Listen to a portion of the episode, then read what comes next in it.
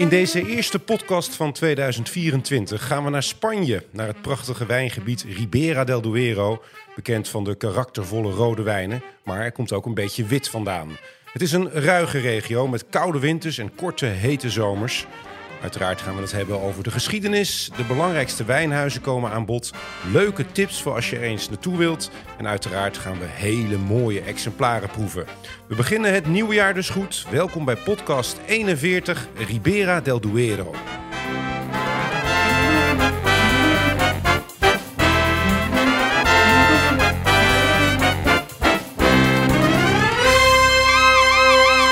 Dit is de Klare Wijn Podcast met Ernst-Jan Overduin en Antoine Peters. Hallo allemaal en welkom bij de allereerste podcast van 2024. Ja, ja. Gelukkig nieuwjaar, eh, Ernst. Ja, beste wensen. Het beste wensen. En niet te veel drinken dit jaar. Nou, Iets minder dan zullen vorig jaar, denk Dat ik. zullen we nog wel eens zien. Ja. Dat is altijd maar weer de vraag. Dat is altijd wel een goed voornemen, hè? om een klein beetje Te temperen. te temperen en Ja. wat meer te proeven en eh, wat minder te drinken. Ja, ja. En alleen nog maar goede wijn, hè? ja. Want Ja, eh, dat ben we ik leven je te eens. kort om eh, slechte wijn te drinken. inderdaad. Ja, dus, eh, maar goed. Fijne dagen gehad. Ja, Eh, zoals altijd leuk. veel eten, Ja. drinken. En eh, we kennen het allemaal wel. Mooie wijnen gedronken, oliebollen. vuurwerk, heel, je kent het wel. heel de rattenplan. Ja. Alles goed. En, en verder nog leuke dingen meegemaakt? Ehm, Ehm, nou, nee. specifiek. nee? Nee. Nee. Nou, Zo'n gangetje. Nee, Zo'n gangetje. Ik heb heel veel leuke dingen gedaan, maar... We zijn nog steeds een beetje aan het uitbuiken. Ja, Laten we het daarop houden. Maar wel een mooie start nu voor het nieuwe jaar. Ja. Om met een heel mooi thema te gaan beginnen. Daar gaan we het zo uitgebreid over hebben. Eerst nog eventjes ehm, de mailtjes. Is er nog wat leuks eh, binnengekomen? Nou, er is één mailtje binnengekomen. Die Oh, was ja. heel aardig over jou. Van, eh, van Han Laumen. Oh, en nou wil je zeker dat ik die eventjes ga voorlezen. Jeetje, nou, ik heb hem hier bij de hand, want ik wist natuurlijk dat je hiermee zou gaan komen. Even kijken hoor, waar is die eh, gebleven? Oh ja, dit is, dit is echt wel... ehm Han Laumen, ik heb hem overigens daarna nog gesproken. En was allemaal weer hartstikke leuk natuurlijk, maar goed. Ga je ook een keer... Dat is dan gericht op mij, hè? Ja, zeker. Dus niet van, hallo, hoe is het met je? En eh, ik ben die en die. Nee, gelijk. Ga je ook een keer stoppen met het afkraken van Ernst-Jan Overduin, Nou, dat bedoel ik. Dat bedoel ik. Ja. Dat bedoel ik. Heeft een punt. Was een tijdje gestopt om jullie te volgen vanwege die arrogantie van jou tijdens de podcasts. Dat klopt. Nu, na een jaar, weer eens geprobeerd, omdat ik helemaal gek ben van de super Tusken. Ja. Eh, maar mijn god, nog steeds niets veranderd. Je spreekt de hele podcast Sassikaya uit als. Sassi- Sassiskaya. Afschuwelijk. en, blijf, en blijft ondertussen Ernst Jan maar afzeiken... als hij toevallig iets niet weet over de geschiedenis. Zo mega irritant. Die geschiedenis... Vriend. Die, is een vriend van jou. Is, Vriend. vriend. is het een echte vriend van jou? Jazeker. Oh, die geschiedenisgedeelten die zijn trouwens de meest interessante stukken. Want ik vind jou niet zoveel toevoegen aan de podcast. Waarvan akte? nou, dankjewel Han eh, voor deze opbouwende kritiek. Hè? Hier Ja. kunnen we wat mee. Precies, zo hebben er nog tien gehad, maar laten we het Nee. mee houden. Maar Ernst, eh, Nee, is het echt zo erg? Nee joh, ik vind het lachen. We hebben toch Oh. gewoon eh, dikke pret en je moet me gewoon proberen af te, te, te zaniken, zeg maar. En dat vind ik allemaal prima, joh. Ja, maar we kennen het- we hebben, we dikke pret en lol, we kennen elkaar al jaren. Dus eh, eh, toch bedankt, Han, dat je me in bescherming neemt. Zeker eh, Han, hartstikke bedankt voor dit eh, leuke berichtje. Hier, hier kunnen we wat mee. Ik durf nou nooit meer iets te zeggen tegen Nee, dat snap ik. Oké, verder. Overigens nog even over die uitspraken gesproken. Ja, dat, daar krijgen we best veel eh, mailtjes over. Eh, en we krijgen echt heel veel berichtjes. Ehm, maar ik heb er even een paar uitgehaald die dan gaan over uitspraken. Want ik krijg echt, eh, vooral ik, krijg heel veel Nou ja, ik kritiek wel, op mijn uitspraak van, van namen. Zo zeg ik heel vaak Sauvignon Blanc, maar het is natuurlijk Sauvignon Blanc. Ja. Eh, het is geen Barolo, maar Barolo. Ja, correct. En het is ook geen Chateauneuf du Pape, maar het is Chateauneuf du Pape. Ja. En heb je er ook nog een paar? ja, ik heb er nog... eh, we hadden het over... Wij zeiden altijd Sonoma of Sonoma. Ja, Maar het is zo'n Sonoma. Sonoma. Zo is het. Sonoma. Sonoma. Zeker. Best lastig. Nee, maar weet je wat het natuurlijk is? Eh, tuurlijk, iedereen heeft gelijk. Hè? Als je Ja. iets niet goed uitspreekt, dan is dat, eh, dan is dat irritant. En eh, ook een, een beetje disrespectvol naar eh, mensen. Nou, zo is het niet en bedoeld in gebieden. ieder geval. Maar zo is het natuurlijk niet bedoeld.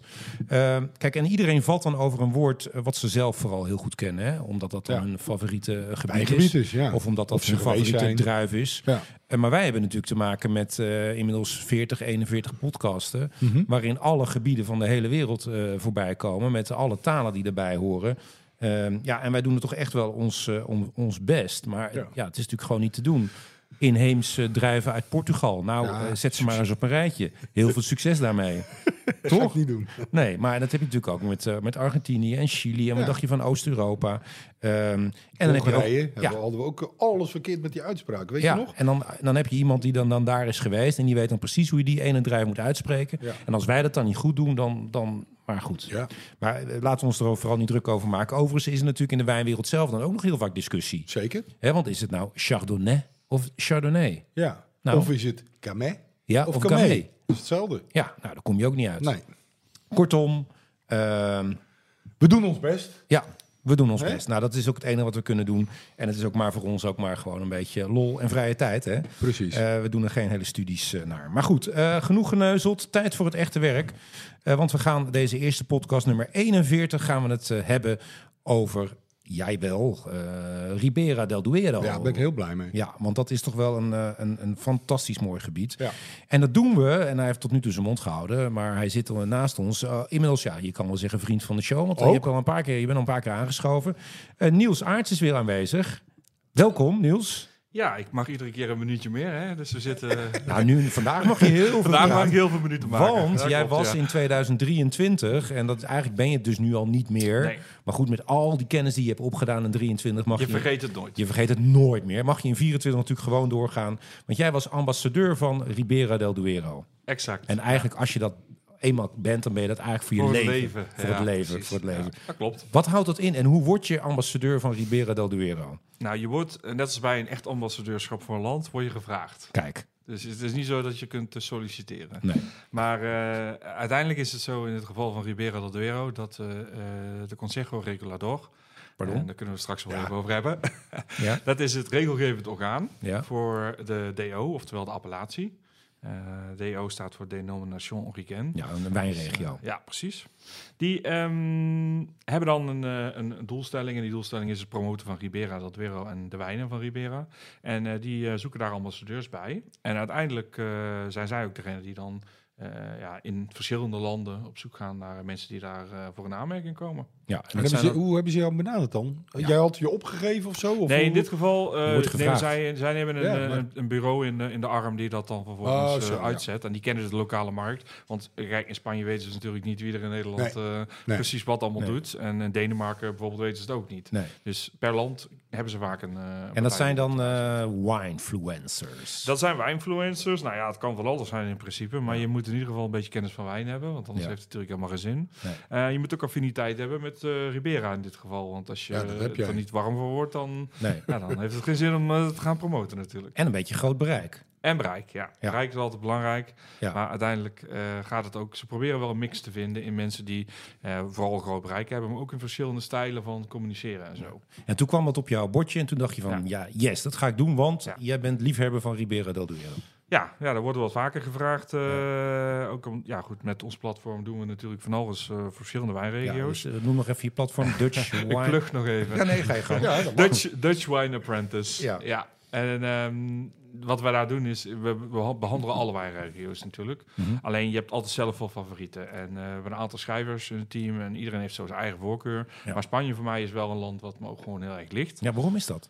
Ehm, nou, Tempranillo om te beginnen. Ja. Ik vind het een heel mooie drive. Er zijn heel Ja. veel mensen die vinden er een bal aan. Maar voor mij is het Dat is echt een, mooi eh, druif. Ja, Eh, ik helemaal eens. dat Ken jij mensen die er geen bal aan Ja, ja, hebben? die ken ik wel, ja. ja. Oké. En die zeggen dan van, ja goed, uh, luister, is allemaal veel van hetzelfde. Heet zeker eh, of niet? Dat ja, ja, nou goed, ja, hij lijkt erop. Maar nee, maar dat, dat, is, dat is een heel belangrijk iets. Want die drive Mhm. is natuurlijk super belangrijk voor Spanje. Eh, Spanje is veel meer als als er een eh, Tempranillo en Ribera ook. Maar toch wel, een heel groot deel is Tempranillo. Zeker in Ribera. Ja. Ja. Dus ehm, dat is voor mij wel iets wat, ja, als, als je niks hebt met de wijn en met de Nee, druif, dat dan zo. gaat het natuurlijk En was je er wel eens geweest al? Of, eh. In Ribera niet, nee. maar inmiddels wel. Ja, Ja, precies. vanwege jouw ambassadeurschap. Wat ze doen is, ze nodigen altijd eh, ambassadeurs uit om een week eh, langs te komen. Om ook echt te zien. Want ja, dan kun je praten over wat je gezien hebt. En dat is een super relaxed reisje waarin je gewoon heel de week bij het zwembad kan liggen en af en toe eens een wijntje Ja, proeft, of ja, niet? het is eh, ongeveer twee wijnhuizen per dag. 's morgens Ja. middags heen en dan s'avonds het diner. En dan Nee. heb je eh, vrij en dan kun je op stap. Nee, nee, nee, nee, nee. Nee, zo weet Hoeveel wijnhuizen heb je gezien in die week? eh? Ehm, ik heb ze niet geteld voor de show, maar als ik het even uit mijn hoofd moet doen, dan denk ik dat het zo tussen de 15 en de 20 zijn. Mijn hemel. Maar het is niet alleen bezoeken. Je krijgt ook gelegenheden waarbij je dan drie mensen op een, over de vloer hebt die komen hun wijn presenteren op een wijnhuis. Oh ja. Dus, Ja, dus Ja. anders blijf je reizen. ja, dat is niet te doen. En ze willen zoveel mogelijk mensen kennis laten maken met je. Dus dat is praktisch. Maar goed, wel, wel eh, een geweldige ervaring om zo'n gebied dan te leren kennen. Zeker, want ehm, je zit er bovenop en je, zit, je gaat mee met de mensen van de DO, van, van, de, van het regelgevend orgaan. Die kennen ook iedereen. Dus eh, ja, je krijgt een andere... De rode loper gaat uit. Ja, de rode loper gaat uit, maar je hebt ook echt mensen die, die, die de geschiedenis kennen en die weten van hoe het gekomen is tot wat het nu is. Ja, nou, die geschiedenis, daar gaan we het over hebben. We gaan het hebben over het gebied, over het klimaat. We gaan heel veel wijnen eh, proeven, want je hebt er een berg meegenomen, een stuk of tien. Ik wil er niet met lege handen komen. Nee, dat is, eh, dat is gelukt zeg. dat is zeker gelukt. En er staan een paar pareltjes eh, tussen, zeg. Niet normaal. Eh, maar goed, ik stel voor dat we, voordat we de eerste wijn gaan proeven... Dat, we, dat is een witte, dat is ook wel leuk. Want ik wist eigenlijk, ja, dat wist ik wel... maar ik denk dat heel veel mensen het niet wisten... dat er ook witte wijn wordt gemaakt in Ribera. Die gaan we zo eh, als eerste proeven. Maar eerst misschien Ernst. eh, ik ben ontzettend benieuwd naar de geschiedenis van het verhaal. Neem de tijd. Pak je podium. En, eh, en begin met, eh, met, ja, met we het beginnen, gebied. we beginnen eerst met het gebied. Oh ja, het gebied al, zelf. Ja, ja, ja, De geschiedenis komt straks. Dat we bouwen op naar bouwen climax. Ja. Ehm, nou ja, we zeiden het al. Ribera del Duero ligt natuurlijk in, in Spanje. In zo'n 120 kilometer ten noordwesten van de hoofdstad, Madrid. Eh, het, is, het ligt in de grootste van in totaal 17 regio's van Spanje. En net als Italië is Spanje ingedeeld in regio's en die regio weer in provincies. Maar de grootste regio van Spanje is Castilla y León. En deze regio die huisvest nog een aantal andere prachtige wijngebieden. Die, daar gaan we misschien ook wel eens over hebben. En dat is eh, Rueda. Nou, daar hebben we het al over gehad. Ja. Bierzo. Daar hebben we wel eens een keer eh, wat over gehad, hè? Bieso, ja. Hoe heet ja. die- met die, met die baard. Met die ja, baard. ja, ja. Raoul, Raoul Perez. ja, Raúl Perez. ja. Toro. ja. En eh, ik ken hem niet, misschien jij wel. Chigales. Nee, ken ik ook niet. Nooit van gehoord. Ja, die ken ik. Ja? Ja, jij wel natuurlijk. eh. Maar jij bent Ja. ook ambassadeur. Ja, maar dat is een wat kleiner gebied, maar het zei mij, eh, zei mij niks. Nou, de naam Ribera de Duero, dat betekent aan de oevers van de rivier Duero. Die rivier die ontspringt circa 2200 meter in de hoogte. eh, in een gebergte Sierra de la Demanda. Ja. En meandeert, zoals dat netjes heet, dwars door het wijngebied. Helemaal. Mooi, Mooi, mooi Ernst. hè? Mooi gevonden. Meandeert. Eh, helemaal door naar Portugal. Mhm. eh, waar hij bij Porto uitmondt in de Atlantische Oceaan. Dat is ongeveer over een afstand 900 kilometer. Daar heet hij toch anders? Ja, daar heet hij. Douro. Douro. Ja. Goed uitgesproken inderdaad, Anton. Anderen zeggen weer Douro, maar het is Ja, echt nee, Douro. het is echt Douro. Het is de derde rivier van Spanje op de Taag en de Ebro eh, na. Ebro ligt natuurlijk in La Rioja, daar hebben we het al eens over gehad. Mhm. Ja. Ehm, en de naam Duero, Douro, die is mogelijk afgeleid van het Latijnse woord duris. En dat betekent hard. Of vanwe- eh, en dat vanwege het ruige, harde, onherbergzame landschap daar. Ja. Anderen beweren weer dat is afgeleid van het Keltische woord eh dur, dat betekent water. Ja. En er wordt ook wel gezegd dat het afgeleid is van het Spaanse en Portugese woord voor goud. En dat is oro, Oro. of uro. Omdat Ah, ja. in de rivier ooit eens een keer goud is gevonden. ja. En wat is het nou? Nou, dat weten we niet, maar ik vind zelf de Romeinse verklaring wel het meeste. eh, die, die, ja, dat zijn de eerste Jij, wijnbouwers altijd, jij, geweest. jij vertrouwt die Romeinen altijd wel. Ja, hè? ik ben wel een Romeinse fan. Dat ja. valt me ja. inmiddels wel op, ja. Nou, het gebied staat dus vooral bekend, zoals ik net zei, om de mooie eh, rode wijnen. Eh daar gaan we er dus tien van, van proeven. Maar heel bijzonder, er wordt dus een heel klein beetje wit gemaakt. En, Niels, misschien leuk om daar even mee te beginnen. Want wat heb je meegenomen? Eh, ja, eh, voordat we beginnen over de wijn zelf. eh Ja. Albio Major.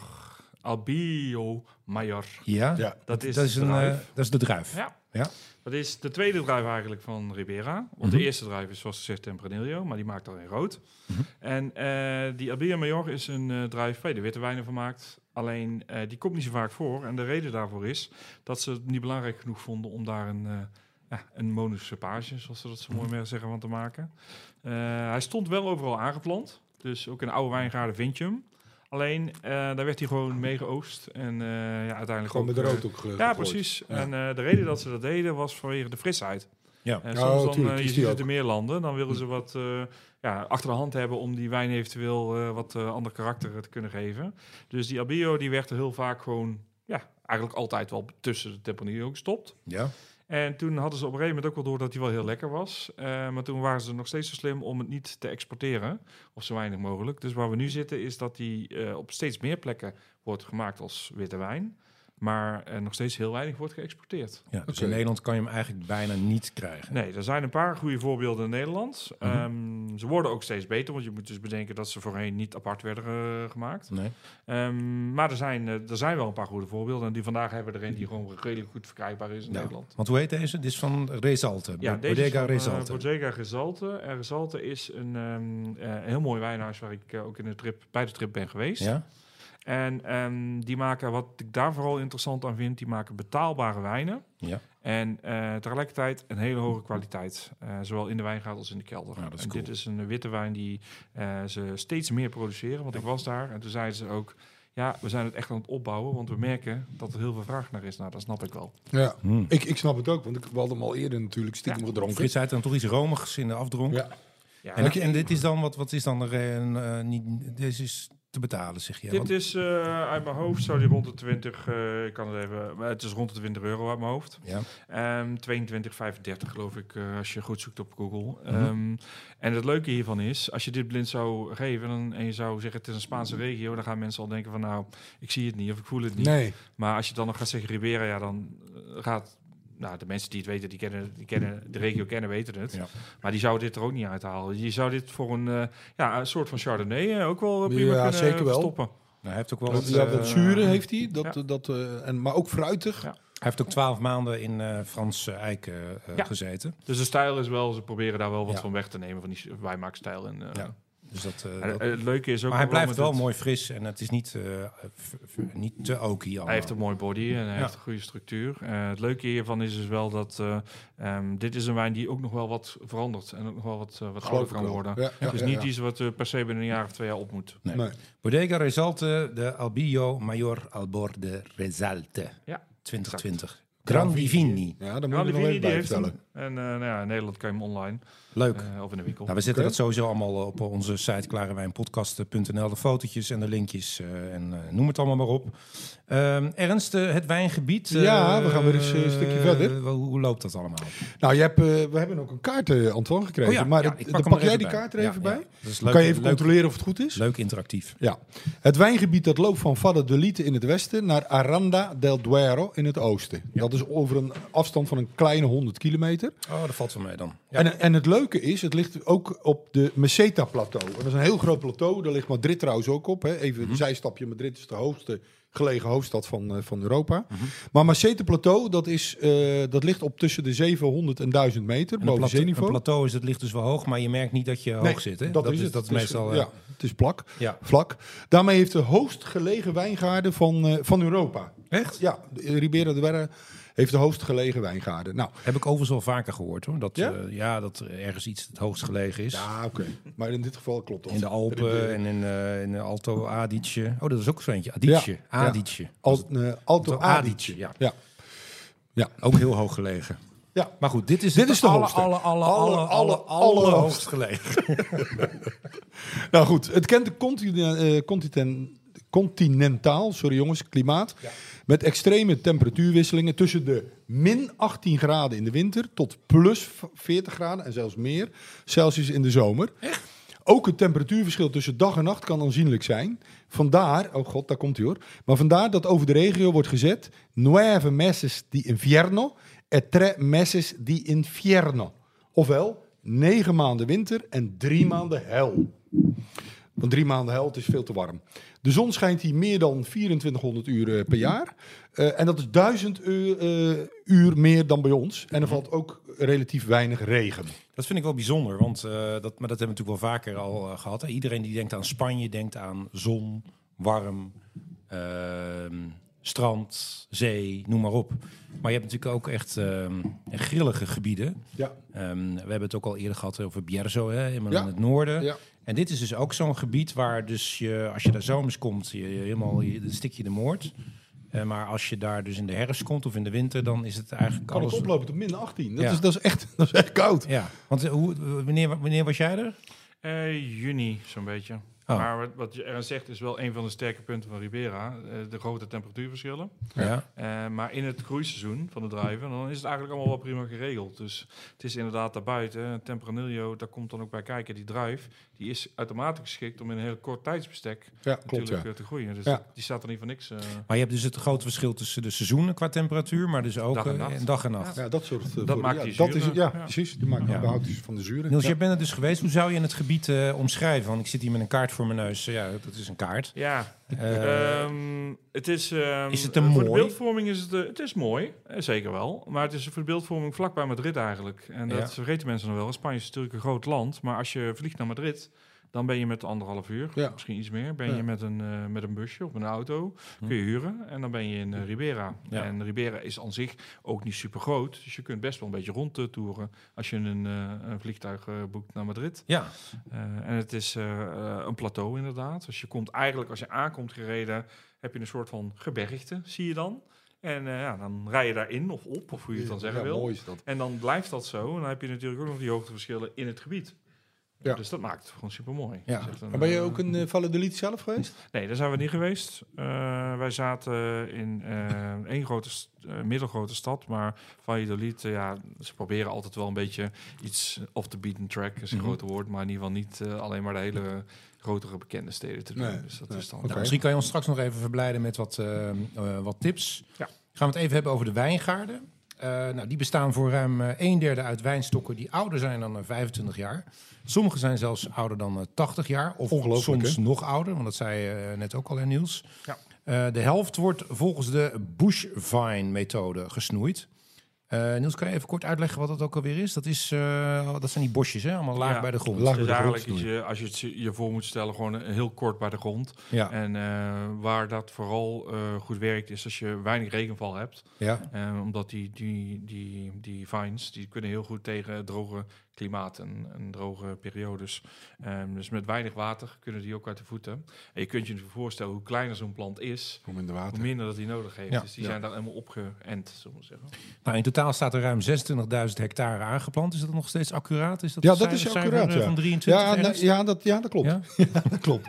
Nee, ze hadden, ik heb inderdaad op de website zat er 20, 22, maar dat is allemaal uit 17, 18. Maar Ja, ze planten echt heel veel aan. Dus Ja. het is echt wel het 60 is steeds groter, hè? Ja, En we hebben dus- ook gezien, eh, we hebben Ja? dus nieuwe wijngaarden ook eh, gezien Ja. die net nieuw geplant zijn. ja. gaat hard daar. Ja. Nou, vier eh, eh, eh, wijngebieden, of althans regio's binnen eh, Ribero. Ribero. Eh, Van west naar oost zijn dit eh, Valladolid, Burgos. Oh, er, gaat, er staat iemand bij de deur. eh, sorry, excuses Oh. daarvoor. Ehm zal weer een pakketje zijn voor mijn dochters. Eh, ik begin even opnieuw. Valladolid, eh, Burgos, eh, Segovia en Soria. Soria. Eh, en dan is er ook nog echt, en dat is wel leuk, een, echt een officiële wijnroute is er uitgestippeld. Ja. Ja. De Ruta por la Ribera del Duero. En die loopt dwars door dat gebied heen. En wat jij net zegt, als je dan een, een autootje huurt en je gaat er lekker in, eh, in rond, dan eh, rondrijden, dan is het wel leuk om die route te volgen. Want dan kom je overal, kom je overal langs. En ze hebben nog iets, maar misschien wist je dat al, of had je dat al. Ze hebben ook een Golden Mile. Ja, Ja, ja, zit Als je al- het over die route hebt, ja, ja. Ja. eh, komen we zo op terug. Als Oh, we super. bij, als we Ja, bij ja. de toppers ga je eh, niet uitkomen. eh, voor je voeten wegmaken. Ehm, tot slot nog heel even kort de bodem. Die bestaat voornamelijk uit krijt, kalksteen en klei. ja. Nou, dat is ongeveer alles, toch? Of niet? Maar, wel, ja. maar goed, eh, er zijn verschillende gebieden. hè, Dus, eh, nou, ehm Valladolid, dat is eh, de hoofdstad van de regio. Mhm. Vroeger was dat zelfs van Spanje, Antoine. Dat is een tijdje de hoofdstad van Spanje geweest. Maar? Oh. ja, ja. maar Aranda del Duero is de wijnhoofdstad. Want ook in het, onder het centrum van de stad ligt een acht kilometer lang netwerk aan kelders waar de wijnen lekker liggen te rijpen. En deze kelders zijn al sinds de middeleeuwen, voor dit doel in gebruik. Mhm. En kan je nog steeds bezoeken. Niels, heb jij die wel eens bezocht, die kelders? Die, eh, Eh, nee, daar zijn we niet geweest in Oh. dat gebied. Nee. Oké, Nee. nou. Ik heb vooral heel veel oude wijngaarden gezien, maar kel- Nou. oude kelders nog niet. nou. Ik heb wel foto's gezien. Het ziet, ziet Ja, er vrij imposant uit. Ja, hè? ja, Hele ja, ja. lang, echt eh, kilometers lange kelders. Ja. Die voor allerlei dingen werden gebruikt, inderdaad. Oké, nou, we- de witte die hebben we op. Die was eh, lekker om te beginnen. Dan gaan we nu de eerste rode wijn eh, proeven. Ja. En die is eh, van Bodega Garcia. Figuero Crianza Tempranillo Tinto Fugero 12 staat er. Dus dat zal dan wel 12 maanden op eh, hout zijn of zoiets. Of misschien vergis ik me. Nee, eh, dat is 12 maanden. Dus dat maken het zich makkelijk. Ja. We zetten er gewoon op hoe lang eh, dat hij gerijpt Oh ja, is. de Ja. 12. Ja. Ze hebben ook, Ja. een ander, hebben ook andere aantallen op de flessen staan bij andere.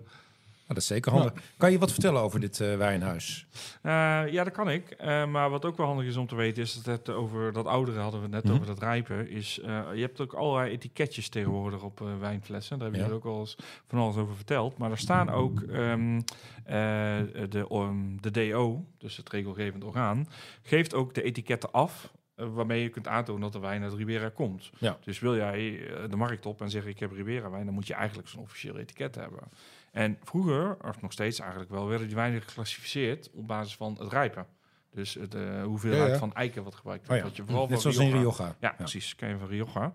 Ehm, ik zeg vroeger, want het wordt steeds minder gedaan. Maar het proces is er nog steeds. En heel veel van die wijnen worden zo ook geclassificeerd. Dus je ziet, eh, het begint met... eh, eigenlijk begint het met Cosecha. Ja, Cosecha. Cosecha eigenlijk gewoon jaargang of vintage. Mhm. Dat is niet eens een, een, een agingsproces. En dan ga je naar Gauvin. Oh ja. En zo ga je omhoog tot Grand Reserve. Ja. Ehm, dus wat dan wel interessant is, je ziet dan eigenlijk al meteen van hoe lang heeft zo'n fles, hoeveel heeft zo'n wijn gehad qua eiken. Ehm, maar je ziet ook dat wijnhuizen daar steeds meer van afstappen.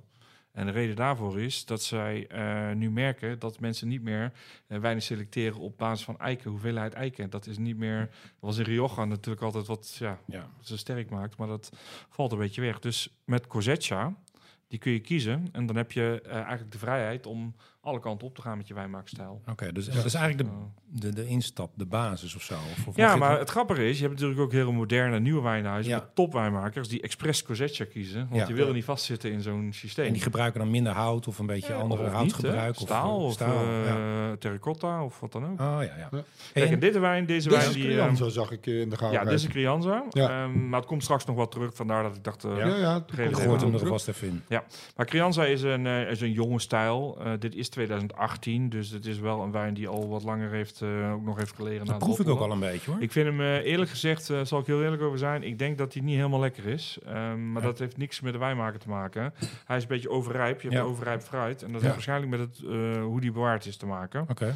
En als hij ook van 2018 is, dan, dan zit die kans natuurlijk wel in. Als Ja. hij, je weet niet waar die wijnen allemaal hebben gestaan. Nee, Dus wat, wat je hier jij, merkt jij hebt is- hem meegenomen. Ja, precies. Ja, ik zeg het er ook zelf bij. Ik bedoel, Dan ben ik... eh daar heb maar ik tien, tien eh, flessen meegenomen. Je bent hartstikke eerlijk en Ja. ik had het ook al een beetje. Een beetje Ja. overrijp. eh, Ja.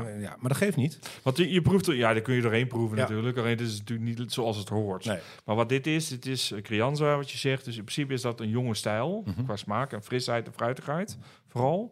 Eh, en ook een wijn die je eigenlijk niet te lang moet laten liggen. Die Nee. moet je gewoon lekker binnen een jaar of twee jaar opdrinken. Ja, ja. Dus dit is 2018. Ik weet niet wat de laatste vintage is, maar het zou zomaar 2021 kunnen zijn. Mhm. Ja, dan is dit misschien al wel te lang. Eh, Ja. Dus ja, daar, eh, maar dit eh, is wel een heel leuk wijnhuis. Ik ben daar niet geweest, maar ik heb hun wijnen wel geproefd toen ik daar was. Mhm. En ehm, wat zij vooral eh, doen, is redelijk modern. Bestaat ook niet zo heel erg lang. Is dat ze toch ook wel naar nieuwere wijnmaakstijlen kijken. En mm, wat je ziet, in Ribera heb je twee stromingen. De mensen die nog in traditionele wijnmaakstijl zitten en de wat moderner. En daar zitten hun bijvoorbeeld bij. Ehm, je hebt één ding waar je geen tekort aan hebt in Ribera. Oude stokken en wijngaarden die Ja. eh, potentie hebben. Dus die hebben ze dan wel. En dan Ja. kunnen ze mee beginnen. En wat is dan, wat is dan nieuw? Een nieuwe... Nou, eh, vooral in de wijnmaaktechniek. En dan zit ja. het vooral in het vinifi- vinificeren, waarbij het, Minder eh, hout, denk eh, ik, inderdaad geen hout of minder hout. Maar ook bijvoorbeeld Frans eiken. Eh, als je het Rioja hebt. eh, volgens Ja. mij heb je Rio- Rioja een keer Ja, behandeld. ja, zeker. Zeker. Dan ga je veel natuurlijk. Amerikaans. Ja. eh, ja, maar ook wel steeds meer Frans. meer Ook Frans. Frans, ja. Maar Ja, vroeger ja, was het. Amerikaans. Eh, Ja. dat hebben ze in Ribera nooit gebruikt. Nee, Bijna nooit. maar nu wel dus. Altijd Frans. Ja. En eh, nu is het nog verfijnder. Want ze willen wel dat eiken, maar ze willen een verfijnd, elegant eh, Ja. gebruik van eiken. En heel veel terracotta en eh, staal. Oh, Tanks, gewoon. Leuk. Ja. Hey Ernst, eh, zullen we eens wat geschiedenis gaan Ja, doornemen? laten we dat nou eens doen. Ontzettend veel zin in. Dus eh, kom maar door. Ja, ik ga beginnen, jongens. Ja. Eh, we gaan het dit keer wel met zeven mijlslaars doen, Echt? Antoine. Deze Jawel. keer echt? Ja, ja, ja, ja. Want anders krijg ik commentaar en dan heb ik geen zin in. Nee joh. Nee, is onzin. Nou, het vermoeden bestond al lange tijd dat de Romeinen hier begonnen met wijnmaken. Maar meer dan een aanname was dat niet. Totdat in 1972 in het gebied een mozaïek werd gevonden. Waarop Bacchus stond afgebeeld. en zoals je weet, Bacchus, de Romeinse god. ja, van, van de de wijn, de roes en het dronkenschap. Ja. En eh, het bewijs dat hier al dus eh, 2000 jaar geleden wijn werd Mhm. eh, gemaakt, was hiermee geleverd. Ja. volgens de archeologen natuurlijk. Ja. Dan schieten we door. In de 12e eeuw streken hier de Benedictijnse monniken van Cluny uit Bourgogne neer. Mhm. Dat hebben we in de podcast gehad met, eh, over, over Bourgogne. Ja. Joep Speet. Oh ja. Eh, en die namen het stokje over van de Romeinen. En eh, zij mochten uitsluitend wijn maken voor de heilige mis en voor, het, voor eigen gebruik.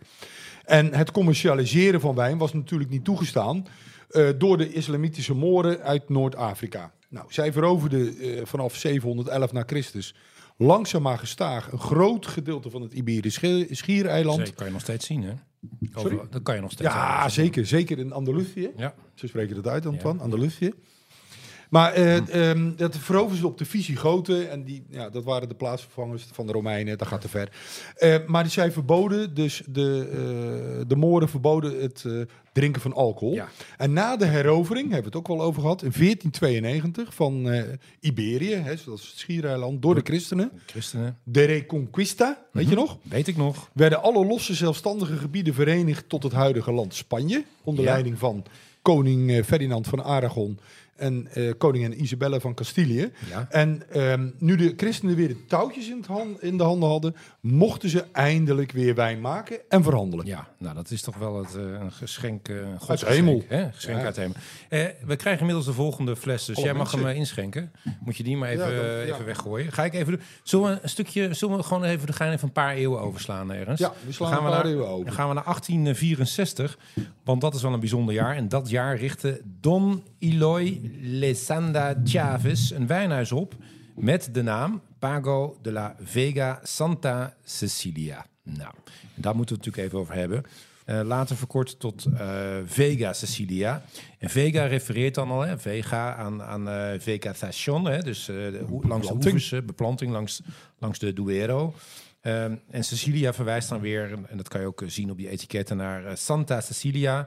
Dat was de patroonheilige van de muzikanten, maar er is ook een kerkje naar vernoemd. En dat kerkje staat dan ehm, eh, ergens in die wijngaard van, eh van eh, Nou, dus, dat, is, dat hebben ze geïntegreerd. Ze hebben dus Oh, om die het gebouwen, kerkje heen ja. hebben ze al die gebouwen. Dus het staat eigenlijk, ja, is het gewoon in het gebouw opgenomen. Ja, we komen zo nog even terug op dit, dit huis. Want eh, alhoewel we hem niet eh, gaan eh, proeven, eh, is het wel natuurlijk een, een wijnhuis wat je niet onbesproken kan Nee, laten. zeker niet. Duero. Nee. Ehm, maar ik, dacht, eh, ik dacht dat jij eh, een fles regelen van de Unico, hem- de Unico. ik heb de Unico even opgezocht. Die kost 400 euro op dit Ja. moment, zo ongeveer. Nou, nou, Helaas. best mee. en die Andere weet dat, de Valbueno. Valbuena is iets is maar nog steeds... die eh, ook rond de 50 200 of- euro. Oh, 200 200. ook inmiddels, oké. Ja. Ik heb hem een keer op in Spanje in een restaurant. Mocht ik Ja? nippen. Ja, nippen, ja. Nippen. Proeven, proeven. Goed, hey, maar ehm, eh, we gaan toch even verder met eh Vega Sicilia. En daar komen we straks weer. Want de druif die eh, onze vriend voornamelijk aanplantte, was de Tinto Vino. En die wordt ook wel Tinto del País genoemd. Ja. En dat is een lokale variant van de Tempranillo. Hij is kleiner van stuk, dikkere schil dan zijn stamvader heeft. En de druif is heel goed, daardoor heel goed bestand tegen extreme weersomstandigheden. Die hier natuurlijk heersen, daar hebben we het over gehad. Door zijn postuur en zijn gehardheid en het blenden met druiven als Cabernet Sauvignon, Malbec en Merlot... ja. zijn de wa- eh, wijnen vaak krachtiger dan de meer gepolijste wijnen, Antoine, van Mooi, mooi gezegd. aartsrival, Ri- eh, aartsrival Rioja. Ja. Nou, de wijnen eh, vonden direct gretig aftrek bij de lokale bevolking. Maar lang bleef het het enige wijnhuis van enige importantie. Want niet veel later werd het gebied getroffen door de... Druifluis. De druifluis, daar is hij weer. Elk, volgens mij van de 41 podcast, 38 keer hè? Ja, en ik heb, ik heb 100.000 tunes, hè. Want ik heb ook dit, allemaal, ik heb allemaal gekke dingen. Maar we gebruiken alleen maar Deze, de oranje. de druifluis. Oké. Nou, is Nou, gewoon een krekel die we horen. Ja, maar goed joh. Dat is een gra- grapje. Hierdoor werden de wijnstokken massaal uit de grond gerukt. Om plaats te maken voor suikerbieten. Ja. Die leverden veel meer op dan druiven. Ja, ongelooflijk, hè? Dit, dit tafereeltje heeft zich ook nog voorgedoen gedaan, las ik eh, tijdens de eh, regeerperiode van Franco. Want Ja. Franco heeft dat ook een keer gedaan. En er moest graan verbouwd worden. Toen werden ook alle wijnstokken. eh, De Spanje, dat weten we, is eigenlijk pas nou, vanaf 75, 76 echt pas een heel Wijnland. belangrijk wijngebied En dan geworden. zeggen we dat het hoort bij de oude wereld. Ja. Maar toen, Ja, maar toen werden dan, in, eh, Eigenlijk vanaf vijf- 75. Maar Krijgen Daar dan ga kunnen we nog hele discussies over krijgen, we die, voeren. krijgen we die Maar wat, wat wel interessant is voor die eh, oude stokken, als we het over Ribera hebben. Ribera is wel met afstand de regio in Spanje die nog het meeste Ja, oude stokken. heeft. Ja. En misschien wel op de wereld, daar kun je altijd over discussiëren. Maar het is echt een, echt een heel groot percentage. En dan ook nog van voor de druifluis? eh, wel wat, maar ook lang niet alles natuurlijk. Nee, Eh, nee. Daarvoor moet je vaak buiten Europa zoeken. Hè? Ja. Oh ja, naar Chili. Chili bijvoorbeeld. Chili. eh, Daar was je laatst, toch? Dat klopt. maar eh, heb die, Frans- die, Fransen waren, die Fransen waren zo slim om die stokken weg te geven. Ja. En daarna kregen ze spijt. Want Ja, ja, toen ja, hadden ze allemaal filoxera. Dat is dezelfde ellende. Hey, ehm, eh, Ja, we gaan verder. Ehm, eh, eh, het gebied modderde door, hè, want na die druifluis en de, de, de Eerste Wereld, Tweede eh, Wereldoorlog, daar deden ze niet aan mee, hè, maar eh, ze hebben wel een burgeroorlog gehad, nou ja, Ja. et cetera. Franco kwam aan de macht, dus dat was allemaal niet zoveel. Zo gezelligerd. Dus tot in de jaren 70 van de vorige eeuw was het niet zoveel. Daar Nee. komen we weer, eh, weer op terug. Maar we ronden eerst nu het verhaal van Vega Sicilia af. Ja, laten we dat maar doen. Omdat we hem toch niet hebben hier op tafel. Nou, daarom. Nou, in 82 werd het wijnhuis gekocht door de puissant rijke familie Alvarez. Mhm. Die enorm veel investeren in zowel de wijngaarden als de kelders. Ja. Eh, inmiddels maken ze uitstekende wijnen die door een gelaagdheid, zeggen ze wel eens, het meest gelaagde wijnen van de wereld. En ze maken er maar twee, hè? Ja. Nou, meer, maar Ja, dit zijn er wel de, twee belangrijkste. de- de Unico. De- ja, doe, pak jij hem even eigenlijk. Nou, die wordt gemaakt van die Tinto Fino en de Cabernet Sauvignon. Eh, en die verhouding is wel een beetje veranderd in de loop der jaren. Maar nu is het dus 90% Tempranillo en 10% eh, Cabernet Sauvignon. Ehm, oude stokken ook weer, ongeveer eh, 45 jaar. Gemiddeld. Eh, en dan eh, zeven jaar rijping op Amerikaans en, eh, en Frans eikenhouten vaten. En daarna nog drie jaar lang in de fles. En daarna wordt hij dus pas op de markt eh, gebracht. Dus als jij nu ergens een ehm, Vega Sicilia Unico eh, 2020 ziet, daar kan niet. Dan is die nep. Hè? ja. Dus die, moet, die is dus echt minimaal, eh, dat is dan nu 2013 of zo. Ja. Eh, nu de eerste jaargang of 12. In ieder geval heel oud. Klopt dat toch? Hè? Want dat, eh, heel Ja. oud in ieder geval. Maar oud is eh, misschien wel goed om even aan te duiden, Ja. oude stokken. Want het zijn dan misschien wel niet Prephyloxera, maar ze hebben wel heel veel stokken zo rond de 90, 100 jaar. ja, dat Dat is oud zijn er hoor. niet een paar, dat zijn er veel, toch wel.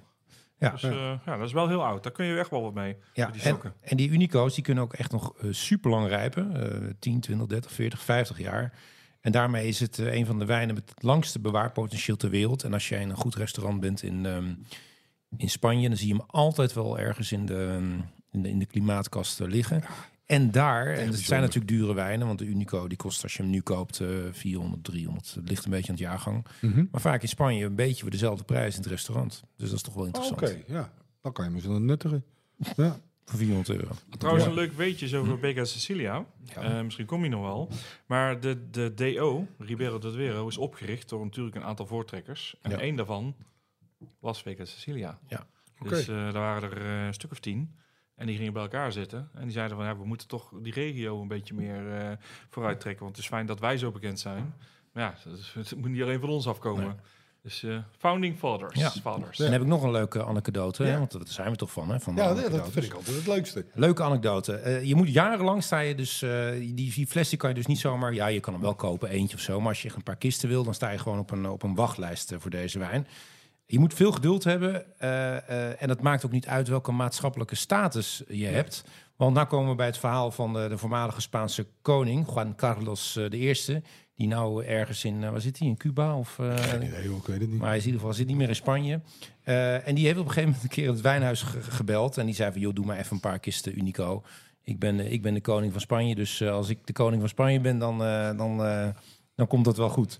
En wat zeiden ze in het eh, wijnhuis? Eh, sorry, maar u staat op een eh, wachtlijst. Ehm, en dat, dat blijft ook, zij, blijft ook zo. Toen heeft hij nog een keer gezegd, ja, maar ik ben echt de koning van Spanje. De medewerker heeft nog wel gezegd dat hij zeer vereerd was dat, dat hij werd gebeld door, ehm, door Juan Carlos.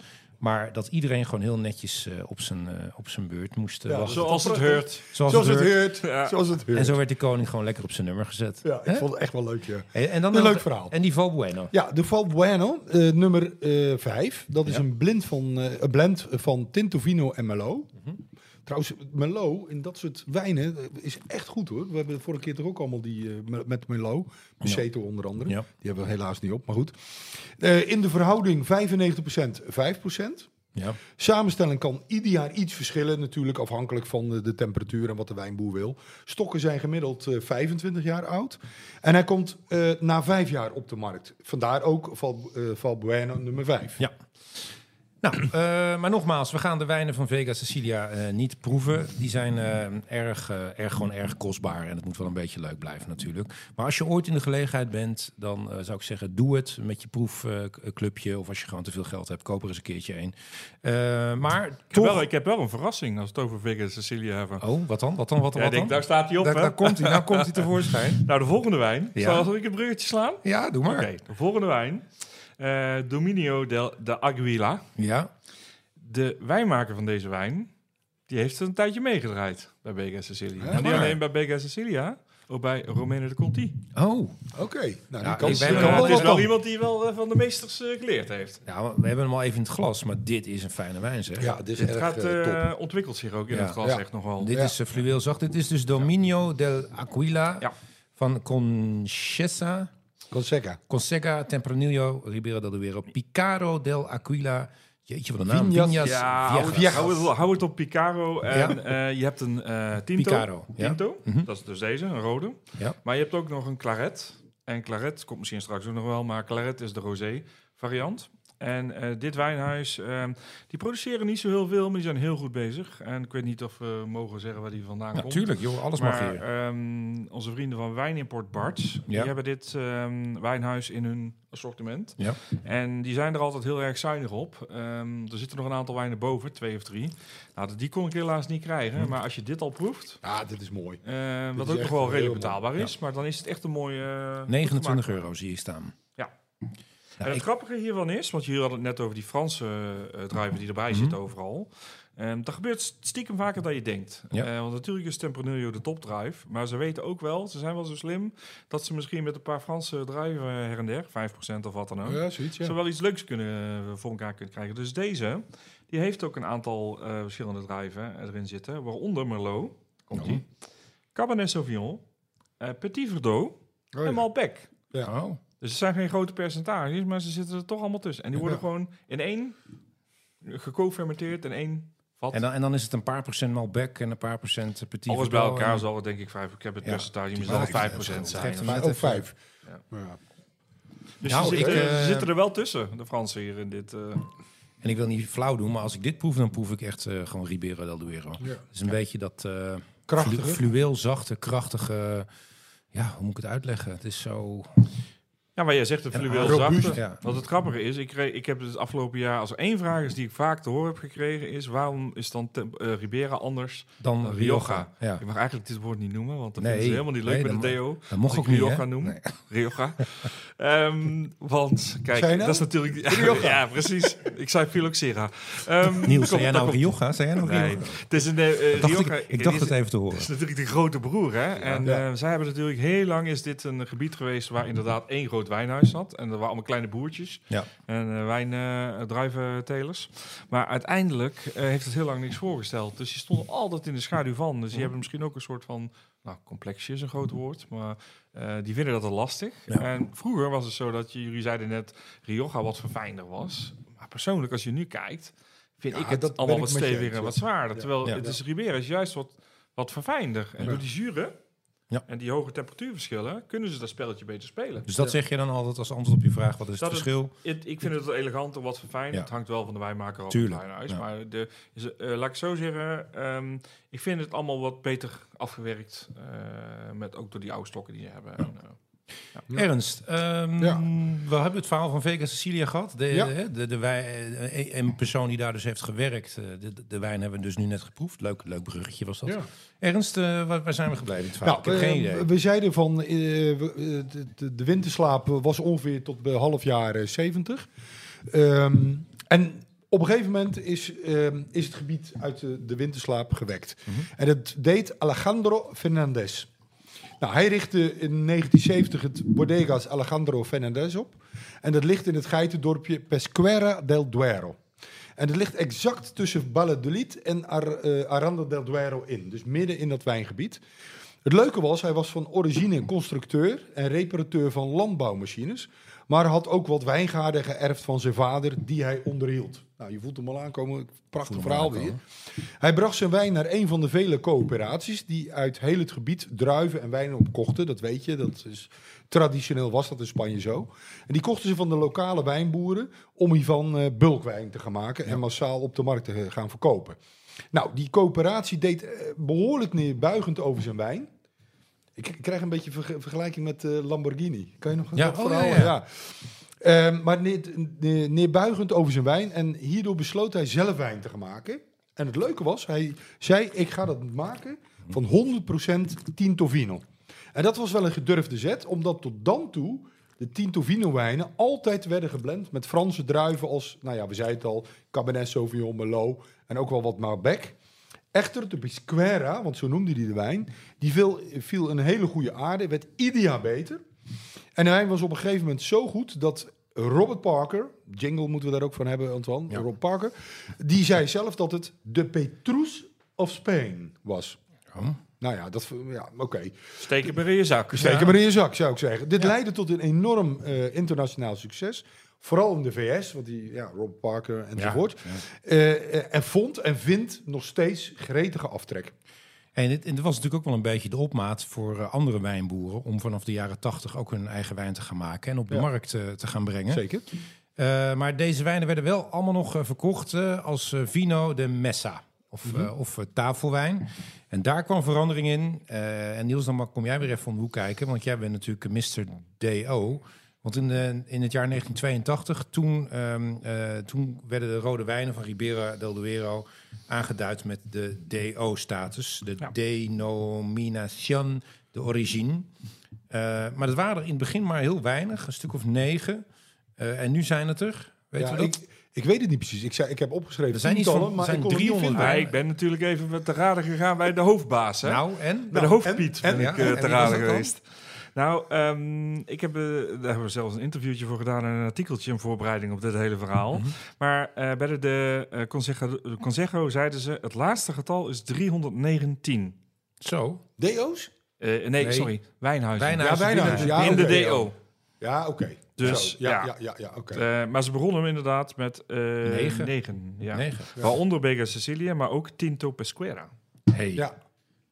Ehm, is het nu leuk om dan de volgende wijn eh, eh, te gaan, eh, gaan nemen? Is het ook een wijn die binnen de DO valt? Vast Ja, wel. ja, als het goed is hebben ze ook allemaal zo'n leuk labeltje aan de onderkant achter. Dus daar Ja, zie je al meteen van, ja. hey. De. Colchester. En het is net als in Italië, alhoewel er wordt iets meer gerommeld in Italië natuurlijk. Ja. Je moet die etiketjes kopen, hè? Ja, Hoe kom je daar nou bij? Ja joh, Ja. ik heb ooit gehoord in de podcast. nee, weet je wat het is? Je moet dus, als je die drijven, als je oogst hebt, dan wordt ook gewoon gecheckt. Dat is de taak van de Consejo. Mhm. Dat we dus wel gaan zorgen dat het op de kwaliteit goed is. Hey, Dus- maar wat drinken we nu? Dit is wel wat, eh, wat, wat straffer Oh, in de mond. Eh, heb dan, hem. eh, Heb je dan hem de- nog niet? ja, ik heb hem. Ik heb hem. Ernst heeft... Nee, ik heb hem nu wel. De vorige was heel Dit is- soepel dit en, rond. Dit is wat, iets, wat, meer wat straffer. Hier moet Dit je wat is, meer voor werken Monte Castro. is meer een eetwijn. Ja, dit is een wijn die nog niet zo heel lang, of een wijnhuis wat nog niet zo heel lang actief is. Mhm. Maar eh, Monte Castro, eh, en dat is dan de single vineyard. Maar ja, volgens mij is het ook hetgeen wat ze het meest produceren. Ehm, ze hebben een aantal, vijftal verschillende wijngebieden, eh, wijngaarden. En dit is in ieder geval een van hun single vineyard wijnen. Van Adbibendum. Oh ja, die importeren dat, Ja. ja. inderdaad. En wat je hier ziet is een beetje meer de richting traditionele stijl. ja. Maar ook wel met wat ze hier ook doen, is bijvoorbeeld het Frans eiken, Allier eiken. Ik weet niet of jullie hem ooit eh, voorbij hebben horen komen. jee, eiken. Ik zag het staan, maar ik weet helemaal Ja, niet wat het is. Maar dat is een heel, Weet je? zo, je hebt de koepers, zoals die mensen zo mooi heten, die die vaten maken. Ja, En dan heb je natuurlijk de top, de Rolls Royce onder de eikenvaten. Ja, die zit natuurlijk in Frankrijk. ja. Ja. En ook daar heb je weer verschillende kwaliteitsniveaus. En dat is Allier, Allier is een heel goed... eh, Oh, dat is een merk van, van een merk eh, eigenlijk, ja. Oké. Ja, ja, dus die gebruiken ze. En ehm, dus het zegt al wel iets, want ze willen natuurlijk het beste eiken, Ja. eiken eigenlijk. En het is dan, eh, wat is het? Frans eiken dus. Ja, Frans eiken, wat ze doen. Ja. En, maar het is ook weer eh Tempranillo, toch? Dit is ook. Tempranillo, die heeft 5% Merlot. Oh, een beetje Merlot. Dus het doet er allemaal wel een beetje Ja. uh, ertussen. Maar die dit, dit, heeft, eh, dit ehm, heeft gewoon wel wat meer 16, tijd nodig in je 16 glas dit. maanden heeft Ja, maar ik vind deze, Dus ietsjes meer ik, ik vind deze toch toegankelijker dan die vorige, moet ik eerlijk zeggen. Maar Nee, joh. de- ja, vind ik wel. Nee? Ja, vind ik wel. nee, de goed. tannines zijn hier toch wel wat, wat, Ja, maar wat steviger. En dan je wel iets meer... Met vlees inderdaad kom je hier iets meer... ja. eh, dus ik zou top, dit hoor, dit. sneller Wel- met wat eten doen. Maar het is ook eh, de, de Tinto del País. Dus als het over die tannines. Ja. Die zit, hier zit ook die Tinto del País in. Dus de Ah. OG Ja. van eh, Ribera. Mm. Maar het is gewoon een, een, een heel lekkere wijn. Alleen wat je zegt, die is wel wat steviger als die vorige. Dus ik zou hem iets... eh, Ja, ik vind ja. en die zat op... eh, Hij valt bij mij beter of zo, ik weet het niet. Die zit op eh, 22,95. We blijven rond de 2025 Ja. voorlopig. hier Nou, het, nou, eh, dat is heel fijn. eh, dat je, het is toch ook januari. Meedenken. Is We hebben meedenken. de hele dure maand achter de rug, dus je moet natuurlijk ook... eh Nou, de Alhoewel- komen nog, hè? Dus eh aan het jawel, einde van de rit. alhoewel natuurlijk voor heel veel mensen al 22 euro een fles wijn natuurlijk al is, eh, Zeker. best behoorlijk Moeten aan we de niet eh, te snob, we gaan, we snobistisch gaan, over we gaan niet snobistisch worden. Nee. Stel je voor. Ernst, Ja, we gaan weer verder. over snobistisch gesproken. Ja, daarom. In eh, 2008 is het gebied voor rode wijn gekwalificeerd. Nou, nee, la- laat ik het zo zeggen. Ja. Ik zeg het verkeerd. Goedgekeurd voor de DOCA-status. Dus Diminution de Origine Qualificada. Maar daar hadden de wijnboeren blijkbaar geen behoefte aan. Dat snap ik ook wel. Maar Want dat is toch gek, want dat, je hebt twee regio's in Spanje die dat wel hebben, toch? Dat Ja. is Rioja en, eh en eh, Priorat. Priorat. Exact. En Ribera del Duero mocht dat worden, maar Ja. dacht van, joh... laat- Nee, die wijnboeren wilden dat niet. Want die hadden de- je krijgt natuurlijk weer een set extra regels. Ja. En je moet er ook voor- meer voor betalen, want je betaalt er ook voor. En we hoorden net van Niels dat ze juist eh, wat van de regels zullen afwijken. Exact. met die, Daar eh, komen we straks nog uitgebreid terug. Maar toen dachten categorie ze... Conchessa? Con, Cosetcha. Cosetcha. Cosetcha. Cosetcha. Onthouden. Maar dat is wel iets van de recente jaren. Dus wat jij net beschrijft is al iets eerder gebeurd. Ja, Dus, zeker. eh, Maar ja, dat klopt. Maar eh, ja, toen zeiden ze van, eh, joh, dat, dat, dat wil ik helemaal niet. Nee, dat, nee. de- al die en gedoe. regels, daar heb ik helemaal geen zin in. Nee. Ehm, dus eh, wat gaan we doen? We gaan dus de DOC-A-status laten we helemaal buiten beschouwen. Mhm. Eh, we gaan naar de DO-regels. Die moeten we even bespreken, Antoine. Ja. En dan gaan we naar de toegestaande druivenrassen en de vat- en flesrijping voor rode wijnen. Oké. En er staat hier AE. Dus de- pak jij hem of pak ik Nou, hem? nee, ja, pak jij maar. De, want dat, eh, AE staat Jongens, maken we nog een beetje foto's eh, tussendoor? of zijn we zo? Ja, oké. Dan gaan de duimen gaan omhoog, want dat kunnen we allemaal straks nalezen op eh klarewijnpodcast.nl. Na kijken natuurlijk, Ja. voor de foto's. Ik schenk inmiddels de Proventus 2019 in. Nou. Dan mag jij eventjes eh, door met... eh, de- Ja, dan gaan dat we- zal wel het Tintofino zijn natuurlijk. Ja, de rode wijnen moeten minimaal bestaan uit 75% Tinto. Kijk. En maximaal dus 25% uit de internationale druiven Cabernet Sauvignon, Merlot, Malbec. En mogen maximaal ook 5% Tinto Aragonés. Dat is eigenlijk de Carnaccia Tinta. Mhm. En de witte druif Abio Major. Of Hey, Major. maar, maar we hadden net een wijn, waar zat, zat Petit Verdot in? Ja, dat kan. Ja, oh, dat- oké. Je, je had gewoon een paar voorbeelden. Uit de, ja, Oh, een paar eh, zoals, voorbeeldjes. ja, ja. zoals. Ja. Nou, opvallend is dat Franse druivenrassen mogen worden gebruikt hier. Mhm. Dat is namelijk niet toegestaan, wat ik vorige keer fout zei bij die podcast bij eh Daar hebben we heel veel, Kraan heel Cru. veel, heel, mailtjes. veel commentaar op heel veel commentaar. Terecht. Terecht. Ehm, niet toegestaan in La Rioja. Mhm. Althans, voor de rode wijn. Voor Ja. de witte wijn mag wel, rode wijn mag het niet. Ehm, en zoals gezegd, dat is natuurlijk de aartsrivaal van Ribera del Duero. Nou, Ja. maar want, waar het... Want Niels mag het woord niet uitspreken. hè? Nee, dat gaat hij ook niet meer doen. Nee. Nee. Maar waar het Aureaal van Tinto Vino, dat mag nog steeds worden uitgebreid, gebeurt ook. Dat mag niet voor de andere blauwe toegestaande druivenrassen. Alleen de bestaande aanplant mag eh, blijven bestaan. Oké. Ook weer Zo. gehad. Hè? Ook weer, Nou, zak jij even achter, achterover. Gaan wij nu naar wijn nummer 5. Ja. wat ik net al een beetje eh, zei, maar ik ben het alweer vergeten. Want ik kan het niet meer lezen vanaf hier, want ik heb mijn lens net uitgedaan. Pri, wat stond er nou? Eh, Proventus. Proventus. Oh ja, Proventus. Proventus. Van Proventus. Tresmano. Tresmano, dat is leuk En hè? dat want kun jij vertalen, dat weet ik zeker. Ja, Tresmano is eh, drie ehm handen? Nou, ja, drie nee, handen. ja, nee. maanden, maanden. Blijft in de familie, hè? Drie broers eigenlijk. Oh. meer. Wauw. Het verhaal is dat dit zijn eh, drie vrienden eigenlijk. Ja. Die hebben dit opgericht. En die komen niet eens uit eh, Spanje. maar Die hebben een achtergrond in Mexico. Ah, Mexico. Maar, maar wat leuk is van Mexico, is eh, het is misschien wel het populairste exportland voor Ribera. Oh, Is dat De zo? Mexicanen zijn gek op Ribera dat Duero. Heb Oh, ik lachen? ontdekt. Ik dacht Amerika, Ja. joh. Moet Nee, ja, nee, het is echt een. eh, de- ze zijn er dol op. En eh, dit zijn dus mensen die hadden eh, hun sporen verdiend in andere sectoren. En die dachten van, nou, we gaan een wijnhuis, we willen wel een wijnhuis in Ribera beginnen. En weet je waar het gevestigd is? Nee. Op de Golden Mile. Oh, de Golden Mile. waar we nog Dus het is de buurman, zoals Vivino dat altijd Ja, zo mooi de zegt, buurman van... van Vega Sicilia. Oh ja, nou dan, ehm, Ja. dan weet je. Ik dacht het al een beetje te proeven. Ik- ja, precies. ja. Je proeft er wel Ja. iets in, hè? Nou, Ja. nou, dit is wel echt wel een heerlijke Dit is echt een hele mooie. Ja. We hebben hier een, eh, een heel artikel over geschreven. We hebben alle wijnen zo'n beetje behandeld Ja. ook. Eh, maar wat ik hier vooral leuk aan vond, is dat ze relatief vanaf nul begonnen zijn. Ze hebben natuurlijk wel oude wijngaarden Ja. eh, gekocht. Want die heb je daar, dus waarom zou je er geen gebruik van maken? Maar ehm, als je daar komt, je rijdt over die Golden Mile, dan is het net alsof je in Napa Valley bent. Oh, Want ja, het ene na het andere wijnhuis ziet eruit als een architectonisch hoogstandje. Ja? En eh, dat is soms wel een beetje raar, want toen ik daar de eerste keer eh, kwam, dus de eerste dag, toen kreeg ik te horen, het was allemaal arm. En eh, die wijnboeren die hadden niks. En dat is een regio die achtergesteld is. En dan kom je daar en dan zie je een muil, want het is ongeveer een muil. Ja, ja, het een na het andere grandeur en wijnhuis. Maar wat blijkt dus, er zijn dus een aantal mensen die wel goed boeren vanaf het begin af aan. Ja. En die hebben dus die beste wijngaarden opgekocht, die ook allemaal in dat gebied zitten. En dat heet de Golden Mile. Maar dan moet er toch wel een partij investeerders achter zitten. Er zitten ook heel veel. Ja. Dus dit, dit is een project, daar zitten natuurlijk mensen met geld achter. Maar die hebben wel een gebruik gemaakt van de kennis die er is daar en van de wijngaarden. Dus Maar zo'n, eh, even die Golden Mile, daar rij je gewoon... eh, is dat een beetje te vergelijken met in uh, Epernay, de, de, de, de, de- die straten waar ja, de misschien, champagne misschien, is? misschien wel. Ja, Kijk, wel, eh, je, hm? je rijdt er links en rechts ja. heb je gewoon je wijngaarden. Hè? En dan eh, om de zoveel meter heb je een groot, heel groot gigantische villa staan. Of een heel modern. En kan je daar wel overal naar binnen? Ja, dat is wel. vraag. Ja, Ja. had ik ook, Wat, ja. wat er leuk is over Ribera, het is wel veel op toerisme gericht. Ja. Wat mensen misschien niet verwachten.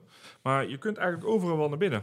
En soms is het wel goed om even een afspraak te maken. Mhm. Maar eh, ze zijn wel echt wel open om eh, mensen te ontvangen. Ja, proefruimtes en zo. En, eh, hebben ze hele mooie proefruimtes ook tussen zitten. Ja. Er zijn er soms zelfs die eh Michelin-restaurants of een hotel eh, met luxe kamers erbij hebben. ja. Dus het toerisme is zeker wel een, eh, iets wat, eh, wat En, je eh, bij Ribera kunt verwachten. En een eenvoudig lekker tapasje. is het, eh. Ja, die hebben ze natuurlijk ook wel, maar dan moet je wel meer die dorpen in. Ja, die dorpjes Dus in, niet ja. op die Goldenbouw gaan zoeken, Nee, dat zijn de tapas net wat eh Ja. Iets duurder. Iets ja, duurder. iets duurder, ja. Zit er een blaadje sla bij. Hey, maar dit is bij, wel eh, echt een topwijn. Kunnen we iets zeggen over deze wijn? Even snel. Nou, eh, de... het, grappige van de Proventus is, is, het is de instapper zo'n beetje. Nou, het is echt een hele mooie. maar het is een heel goed gemaakte Ja, wijn. absoluut. Ook, ook weer rond de 20 euro. Hè? Zit ook weer rond de 20 euro. Ja. Eh, maar ze hebben dus eh, nog, nog een aantal jongens erboven zitten. Nou, en dan, dan denk je dat dit goed is. Nou, dat zit echt nog wel. eh, maar dit is een project wat echt nog niet zo lang bestaat. Dus dit gaat voor de toekomst. Ik zeg altijd van, dan moet je je kelder ergens mee Oh, dit is leuk om, eh, te kopen voor de toekomst, eh, om weg te leggen. 14 maanden in Frans en Amerikaans eh, hout. Weer. Tres Mano, met een 3. Leuk. Voor Tres. Leuk. Ja, precies. Superleuk. En dit is dus jaargang 2000, eh, wat is het, 19? Het was 2019 uit mijn hoofd, ja. Ja, Ehm, heeft ook, ik zit even naar de, de technische sheet te ik kijken. zie- Een hoop punten, echt eh 93, 96. eh, allemaal. 14 maanden inderdaad heeft hij Ja. gehad. Dus het is een beetje, op, als je kijkt naar de wijnmaakstijl, vergelijkbaar met de vorige wel. Maar Ja. het, het verschil is echt merkbaar. En, Zeker, eh, die vorige was wat, wat, wat verranger. Ik denk dat Ja, we wat- die wat- eh, misschien hadden moeten wat robuuster. of even laten staan. Ja. We hebben nog wat zitten straks voor, eh, voor de nazit. Ehm Oké, eh, Ernst, eh, we waren bij die Ja, DO-kwalificatie. En Eh, ja, het grappige is dat... Kijk, 97% wordt hier rode wijn gemaakt, 3% wit. Maar in 2019 ontving het wijngebied ook de DO-kwalificatie voor witte wijn. Dan moet deze minimaal bestaan voor eh 75% uit Abia Major. ja, eh, aangevuld met een aantal inheemse en ook uitheemse witte druivenrassen. Eh, meestal bestaat de witte wijn uit 100% eh Dat was toch die eerste witte wijn? Dat was ja, toch- ja, ja, Dat was, top. Was Ja. ook hartstikke lekker. Deze druif eh, blijkt overigens een van de ouders te zijn, dat wist ik ook niet hoor, van Tempranillo. Oh, Dus een van beide ouders.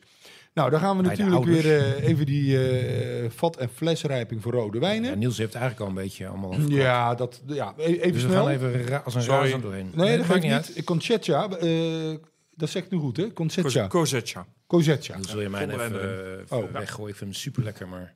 Moet het meer doen. Ga Ja. ik, ik moet morgen weer werken en dan sta ik achterstevoren voor de desk. Het nieuwe jaar wel goed beginnen. Ja, hè? moet Ja, nieuwjaar- daarom. ja, ja, ja, dat wel. Maar ik, ik was ook van plan om even te minderen. Hè? Maar dat, dat gaat, ze minder. gaat alweer helemaal fout. In het nieuwe jaar. Potverdorie. Nou, vooruit. Eh Conceptia, dus... ehm, Oh ja, dat, dat mag alles. ja, Toch? nou het leuke is, het leuke is, en dat is ook wel grappig, omdat ik die begrippen zelf las en altijd een beetje door elkaar gooide. Maar die heeft eigenlijk heeft hij drie typen. Hij heeft de Goffen. En Goffen betekent jong. En dat hoeft dan bijvoorbeeld geen houtrijping te hebben. Mag ik je even onderbreken? Ik vind Goven dus vind ik eigenlijk stiekem altijd in de zomer licht gekoeld. eh, eh, je gewoon een lekker makkelijk wijntje wil. super lekker. Ja. Drink, ik zit natuurlijk Lekker altijd veel in. Spanje en dan eh, echt bij gewoon echt als het gewoon 30 graden is, zit je natuurlijk vaak aan de witte wijn, maar op een gegeven moment dan komen de zuren natuurlijk Ja. je neus uit. Ja, En als je dan zo'n zo'n Ribera del Duero Go- Goven, Goven drinkt, altijd fijn, licht gekoeld en dan eh, Hoe meer je richting de barbecue gaat, hoe eh, Ja. sneller dat hij op tafel ja, moet komen. ja, dus niet alleen voor de winter, echt ook gewoon eh, voor de zomer. Maar dan zou ik toch altijd bij de wat, wat jongere, frissere blijven. Zeker. Even was even een klein uitstapje. Nee, hartstikke leuk. Ja. Eh, leuke aanvulling. Dankjewel. nou, dus dat was gewoon fan. Dan heb je in die categorie ook de robbelen. En robbelen is Ja. minimaal drie maanden houtrijping. En dan heb je de hele restcategorie, wat, Ja. wat helemaal niet meer uitmaakt. Nou, hiervan wordt ongeveer 60% verkocht. Dus Conseca, Cosetja, Hm. Cosetja, dat is 60%. Dan ga je naar Crianza. Minimaal 12 maanden op het vat, 12 maanden op de fles. Dat Ja. is ongeveer 20% van wordt verkocht. En de overige 20% is gereserveerd voor Reserva. 12 maanden op het vat, 24 maanden op de fles. En Gran Reserva minimaal 24 maanden op het vat en eh, 26 maanden, eh, 36 maanden op de fles. Ja, wat is het nou? Ja, 36 maanden. 36. 36 maanden. Dus bij elkaar vijf jaar. Eh, en eh, deze indeling is trouwens exact hetzelfde als in La Rioja. En dat is niet in heel Spanje, want als je La Mancha, met name valt een Pias, dan hebben ze een hele andere indeling. Ja. Er is zelfs een Europese eh, maatstaf die hier aan de grondslag ligt. Dat wist ik niet. Nee, wist Want ik je kent niet. dit vooral van Spanje. Maar dit is eigenlijk iets wat uh, Europees, eh, Ja, zeg maar, eh, ja. Maar ergens, Ik dacht typisch Spaans was. Maar Mag ergens, ja, nou goed, misschien wel. Maar ergens goed dat je dit even aanstipt. Maar jij gaf net aan, Niels, dat, eh, dat, dat daar steeds vaker van wordt afgeweken. Ja, Van- maar je hebt al, wat Ernst zegt, je hebt eigenlijk nog drie variaties te bieden. Dus je hebt al heel veel ruimte. En die Oh, Goven, waar, meestal zetten ze de Goven er niet eens op. Want ja, het hoeft niet. Hè? Je Nee, kan gewoon Cosetja erop zetten. Precies. Ehm, dat klinkt Goven, hebben mensen een beeld meteen. Maar Cosetja, ja, dan kun je zeggen, ik doe geen eiken. En ik doe alleen maar een eh, cementtank eh, die ik gebruik. Of eh, wat dan ook. Dus het is maar een beetje, je hebt veel meer vrijheid, artistiek gezien. En je zit niet zo vast aan het imago, wat sommige mensen toch een beetje tegenhoudt ook weer steeds meer. Hey, ehm, Niels, de volgende wijn. Ja, Die erg lekker is. Want we hebben hem al geproefd. Jezus. Jezus, wat een wijn zeg. Jesus. Nou, het leuke van dit is, ehm, dit komt van een grote wijnproducent. Een groot in volume vooral. Ja. Eh, ik probeer wel eh, wat kleinere en wat grotere wijnhuizen door elkaar te doen. Leuk. Omdat ik ook wil laten zien dat als je een groot wijnhuis hebt, die ook gewoon hele fijne, goede wijnen kunnen maken. vind ik in Spanje maar, sowieso. Dat Niet alleen dat maar de bulk en de volumes. Nee. Dus dit is, een, eh, dit is genoemd naar een van de, eh, van de oprichters, ehm Jesus. En ehm Iliera, Grupa, Grupo Iliera eigenlijk, Mhm. zit in, vooral in Ribera en, Ribe- Ribera en Rueda. Ja. Deze wijn die wordt gemaakt op een apart wijngoed van hun. En dat heet Vivaltus. En Vivaltus, dat is een prestigeprojectje. Ja. Het zit ergens bovenop een berg. Ik heb het gezien van veraf. Ik heb een flesje thuis liggen, maar ik heb het nog niet open durven te maken. Oh, Maar dat is een. Kom een keertje eh, langs, Niels. Nou, dat is een goed idee. Want het is een, een, een topproject waarbij ze echt eh, ja, de, de Bordeaux-top eh, naar Ribera hebben gehaald. Ja. Maar dit wordt op hetzelfde estate gemaakt. En dit is een van hun eh, betere wijnen. Alleen hier zit een beetje Cabernet Sauvignon in. Ja, dat, daar zie je dus Ja, die Franse dat- eh, ja, eh, invloeden weer, van die ja. consultant. Maar dit, als je nou naar de prijs kijkt, dan koop je dit toch nog voor 35 euro. En dan zul je zeggen, ja, het is voor mensen veel geld. Mhm. Maar als je kijkt wat je krijgt voor dat geld, dan is het echt een eh, Ja. ja. 2016.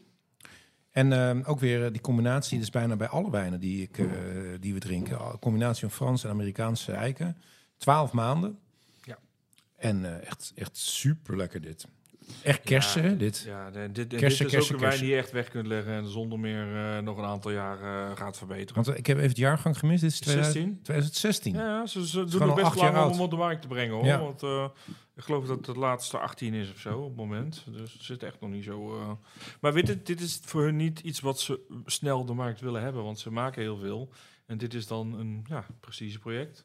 Ze nemen de tijd om dit gewoon goed te laten zijn. Want wat zijn dan hun, hun basiswijnen, zeg maar, van, de, van de, de- dit wijnhuis? Het- want je zegt het is een Ja. heel groot... Iliera. Je ziet het ook in Spanje. Misschien als je de labels en de etiketten ziet, zul je, want je bent vaak in Spanje, zul je ze echt wel in heel veel wijnbarretjes zien. Want het zijn echt gewoon. Het is een producent die ook gewoon in Spanje zelf heel veel wordt gedronken. Ja. En dan allemaal flessen onder een tientje. Ja, precies. En dan- dan echt volumes. Oké. Rueda natuurlijk ook voor de Verdejo. Ja. Dus dat doen ze ook. Maar dit is dan maar dit echt is echt een, een, topper van hun. Dus, eh, maar dan nog steeds betaalbaar in mijn optiek. super lekker. Ergens waar we het nog niet over hebben gehad, is ehm, eh, het terroir of zo, of wel? De klimaat Eh, en nou ja, door de klimaat, bodem en druivenrassen en vinificatie-eisen die ze allemaal eh, hebben. Ja. Er wo- wordt gezegd dat ze die prachtige donkerrode, krachtige wijnen eh, maken met stevige tannines en levendige zuren. Nou ja, dat, is, eh, dat- is de nou, theorie, maar dat, brengen we nu dus wel in de praktijk, dat hebben wij nu eh, aan de lijve ondervonden. Ja. Ehm, ik had zelf eh, gezocht, er kwam, ik ongeveer op 300 wijnhuizen uit, maar de, de meest recente is 319 of zo. Wat Ja. zei je nou? Ja, Ja, ja, ja, 16, dan ja, moet het drie- zijn. ja, Maar in ieder geval, het, het zoiets, stijgt nog 300 steeds. plus. Ja. 300 plus. Nou, waaronder een interna- internationaal heel veel bekende. Waaronder eh, Vega Sicilia, hebben we besproken. Hebben we besproken. Alejandro Fernandez hebben we ook besproken. Ja. Maar nu komen we bij de Minio de Pingus. Pingus. En die mag natuurlijk niet ontbreken. Nee. Want dat is ook wel weer een leuk Ook niet verhaal. bij, sorry. Nee, Hè? ja, maar dat snap ik ook wel. Jezus. ehm, ja, dat, dat zijn ook van die wijnen die eh, iconisch zijn, toch? ik, ik geloof 1000 euro. Nee. Ja, Ping- zeker de wel. Pingus zit Ja, zo op ja. de 1200 zo. Ja, denk ik, als je- 1200, ja. Oh ja, maar je hebt, hoe heet die andere? De, de Je hebt instapper? de Florida Pingus zitten Florida onder, rond de Pingus. 150 euro in de winkel, Ja. denk ik. Ja. En dan heb je er nog eentje onder zitten. Dat is de PSI. Oh ja. En die kun Ja, je nog wel zie. voor, nou, Ja. nou nog wel, maar ik denk 50 tussen de 50 en de 70 uit mijn hoofd. ja. Ja. Maar weet, weet jij nog iets leuks over dat Pingus eh, te vertellen? Of Ja, moet ik ik- dat doen? ja, nee, nee, doe jij dat maar, want ja, ik, weet ja. helemaal ni- ik weet daar niks van. Oké, nou het is opgericht Ja, ik weet wel door, dat het mooie wijnen zijn. heel leuk, een Deen Een Deen? in Spanje. Ja, Peter, Ergens een Deen? een Deen, ja, dat is toch grappig? Ja, heel grappig. Peter Sisek. Eh, hij was geïnspireerd door zijn oom. En die heette ook Peter, maar die heette Peter Vindien.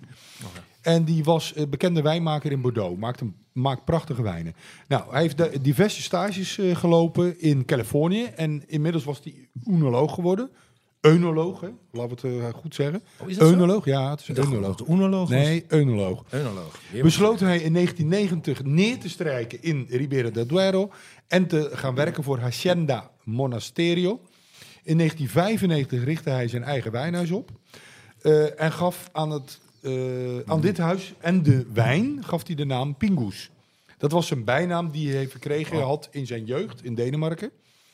En ik heb dat even oplopen zoeken. Dat was best lastig vinden. Maar het is Latijn voor dik of mollig. Dus niet erg vlijend, vond ik dat. Maar Pingus. Hij heeft het blijkbaar als eretitel eh, Ik gebruikt. dacht aan die pinguïn Ik van ook, ik dacht eh, ook Pinguïn. Dat is klopt. Dat Ja. klopt ook. Maar dat is later. Ze hebben ook Die een was ook dik en mollig. Maar ik, volgens mij waren de Romeinen niet bekend met pinguïns. pinguïns zijn over het wel. algemeen wel dik en mollig. Wanneer Ja, zijn ze eigenlijk ontdekt En dan? pinguïns stinken ook heel erg. Ja, heel erg. Heel heb ik in erg Zuid-Afrika aan de lijf. Zo was ze zich nooit. Gadverdamme. Nee. Stinkbeesten zijn dat zeg. Ja. Maar goed, we gaan gewoon verder, toch? Of niet? Ja, ga maar lekker Nog door. maar een, een klein weetje nog over dat Oh. pingus. Ehm, het, eh, ze zijn vooral iconisch geworden door de eerste oogst. Eh, ik weet niet of je dat verhaal eh, Nee. hebt, maar eh, wat op een gegeven moment is gebeurd, eh, ze gingen die eh, wijn exporteren naar de nieuwe wereld, dus Amerika. En, Ja, Amerika. Met En name. dat zat op een boot en het was net alsof het een zilvervloot was. Er was op een gegeven moment een storm. Ja, ik lig dit niet. En in die storm is een schip vergaan. Dus die wijn die had al een bepaalde naam gekregen, omdat Robert Parker op een gegeven moment per ongeluk er tegenaan was gelopen. En toen werd het een mythisch iets, want er waren er niet zo heel veel van gemaakt. En zo'n beetje de hele oogst werd dus eh, de bodem van de oceaan eh, gejaagd. Ja. En daardoor kreeg het in Amerika nog meer Status. verhaal. Dus het werd zoiets van, ja, we moeten dit hebben. Dat is een Titanic... eh, Nou, maar, wij, dat, maar dat is echt... Dat soort wijnen hebben, eh, wijnen, die iconische wijnen, hebben altijd iets nodig waardoor ze, Ja, eh, een zetje. waardoor ze doorbrengen. Een zetje. Ja, ja, zeg En dat is het zetje. En, en waar ergens op de bodem van de... Ja, dat hebben ze nooit Dat- Iedereen gaat zoeken natuurlijk naar die flessen. Want als je die nu zou vinden... Ze zeggen dat flessen op de bodem van de oceaan ook goed kunnen rijpen. Hè? Ja, Ja, dat zeggen absoluut. ze, ja. ja. Of we moeten toch gaan eh, zoeken. Ja, het, Want je hebt daar, we hebben het gehad in de, een van onze eerste podcasten. Ja. Nee, nee, eh, gek. Over eh, bijzondere wijnen of zoiets. Bijzondere wijnen. Ik weet niet of... Over, over, en toen had je Ja, het over dat er geen zuurstof is onder... eh, Exact, eh, en het is altijd donker en Ja. het is altijd hetzelfde temperatuur. Ja. eh, en er staat een beetje stroming, zodat, zodat de, de- ja, dat trilt dan zich tegen die flessen aan, zodat die, eh, ja, die, die aromen zich mooi ontwikkelen. Ja, het schijnt zo te zijn. Ja, God, welke podcast was dat nou, joh? ja ik weet niet Een meer. van de Eh, eerste. ex- nee, niet eh, bijzondere wijnen of zo. Bijzondere wijnen. Zoiets, hè? Je Zoek jij het je nergens heen vanavond toch, hè? Want ik zorg er wel voor dat dit uitloopt, dat begrijp je. Ja, ja, nee. We precies. zitten, ik zie We begonnen met tien wijnen, maar nu... eh, Hey, maar voordat we... Oh, je eh, Pingus verhaal Ja, nee, afmaken? ik was nog eventjes eh, Ja, ja, ja. 100% eh, Pingo is 100% Tintovino ook. Eh, bijna uitsluitend afkomstig van oude wijnstokken. Ja. Eerste jaargang, let op, 1995.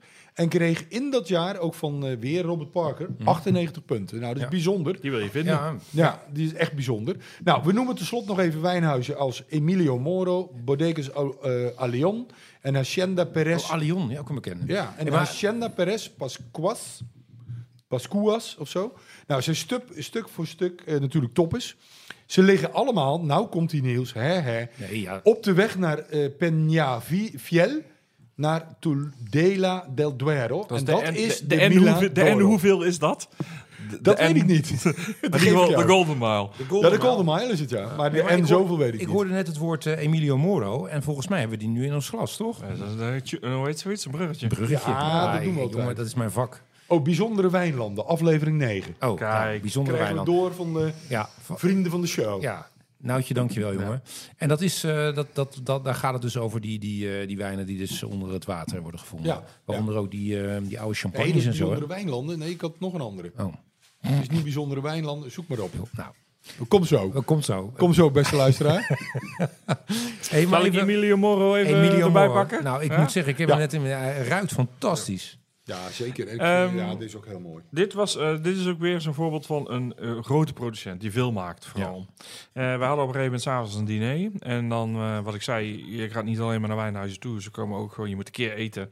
Dus heb je s'avonds eten. En dan nodigen ze nog, nog drie wijnmakers uit. Zodat je zeker nog genoeg wijn geproefd hebt die dag. Dus je krijgt nog een toetje.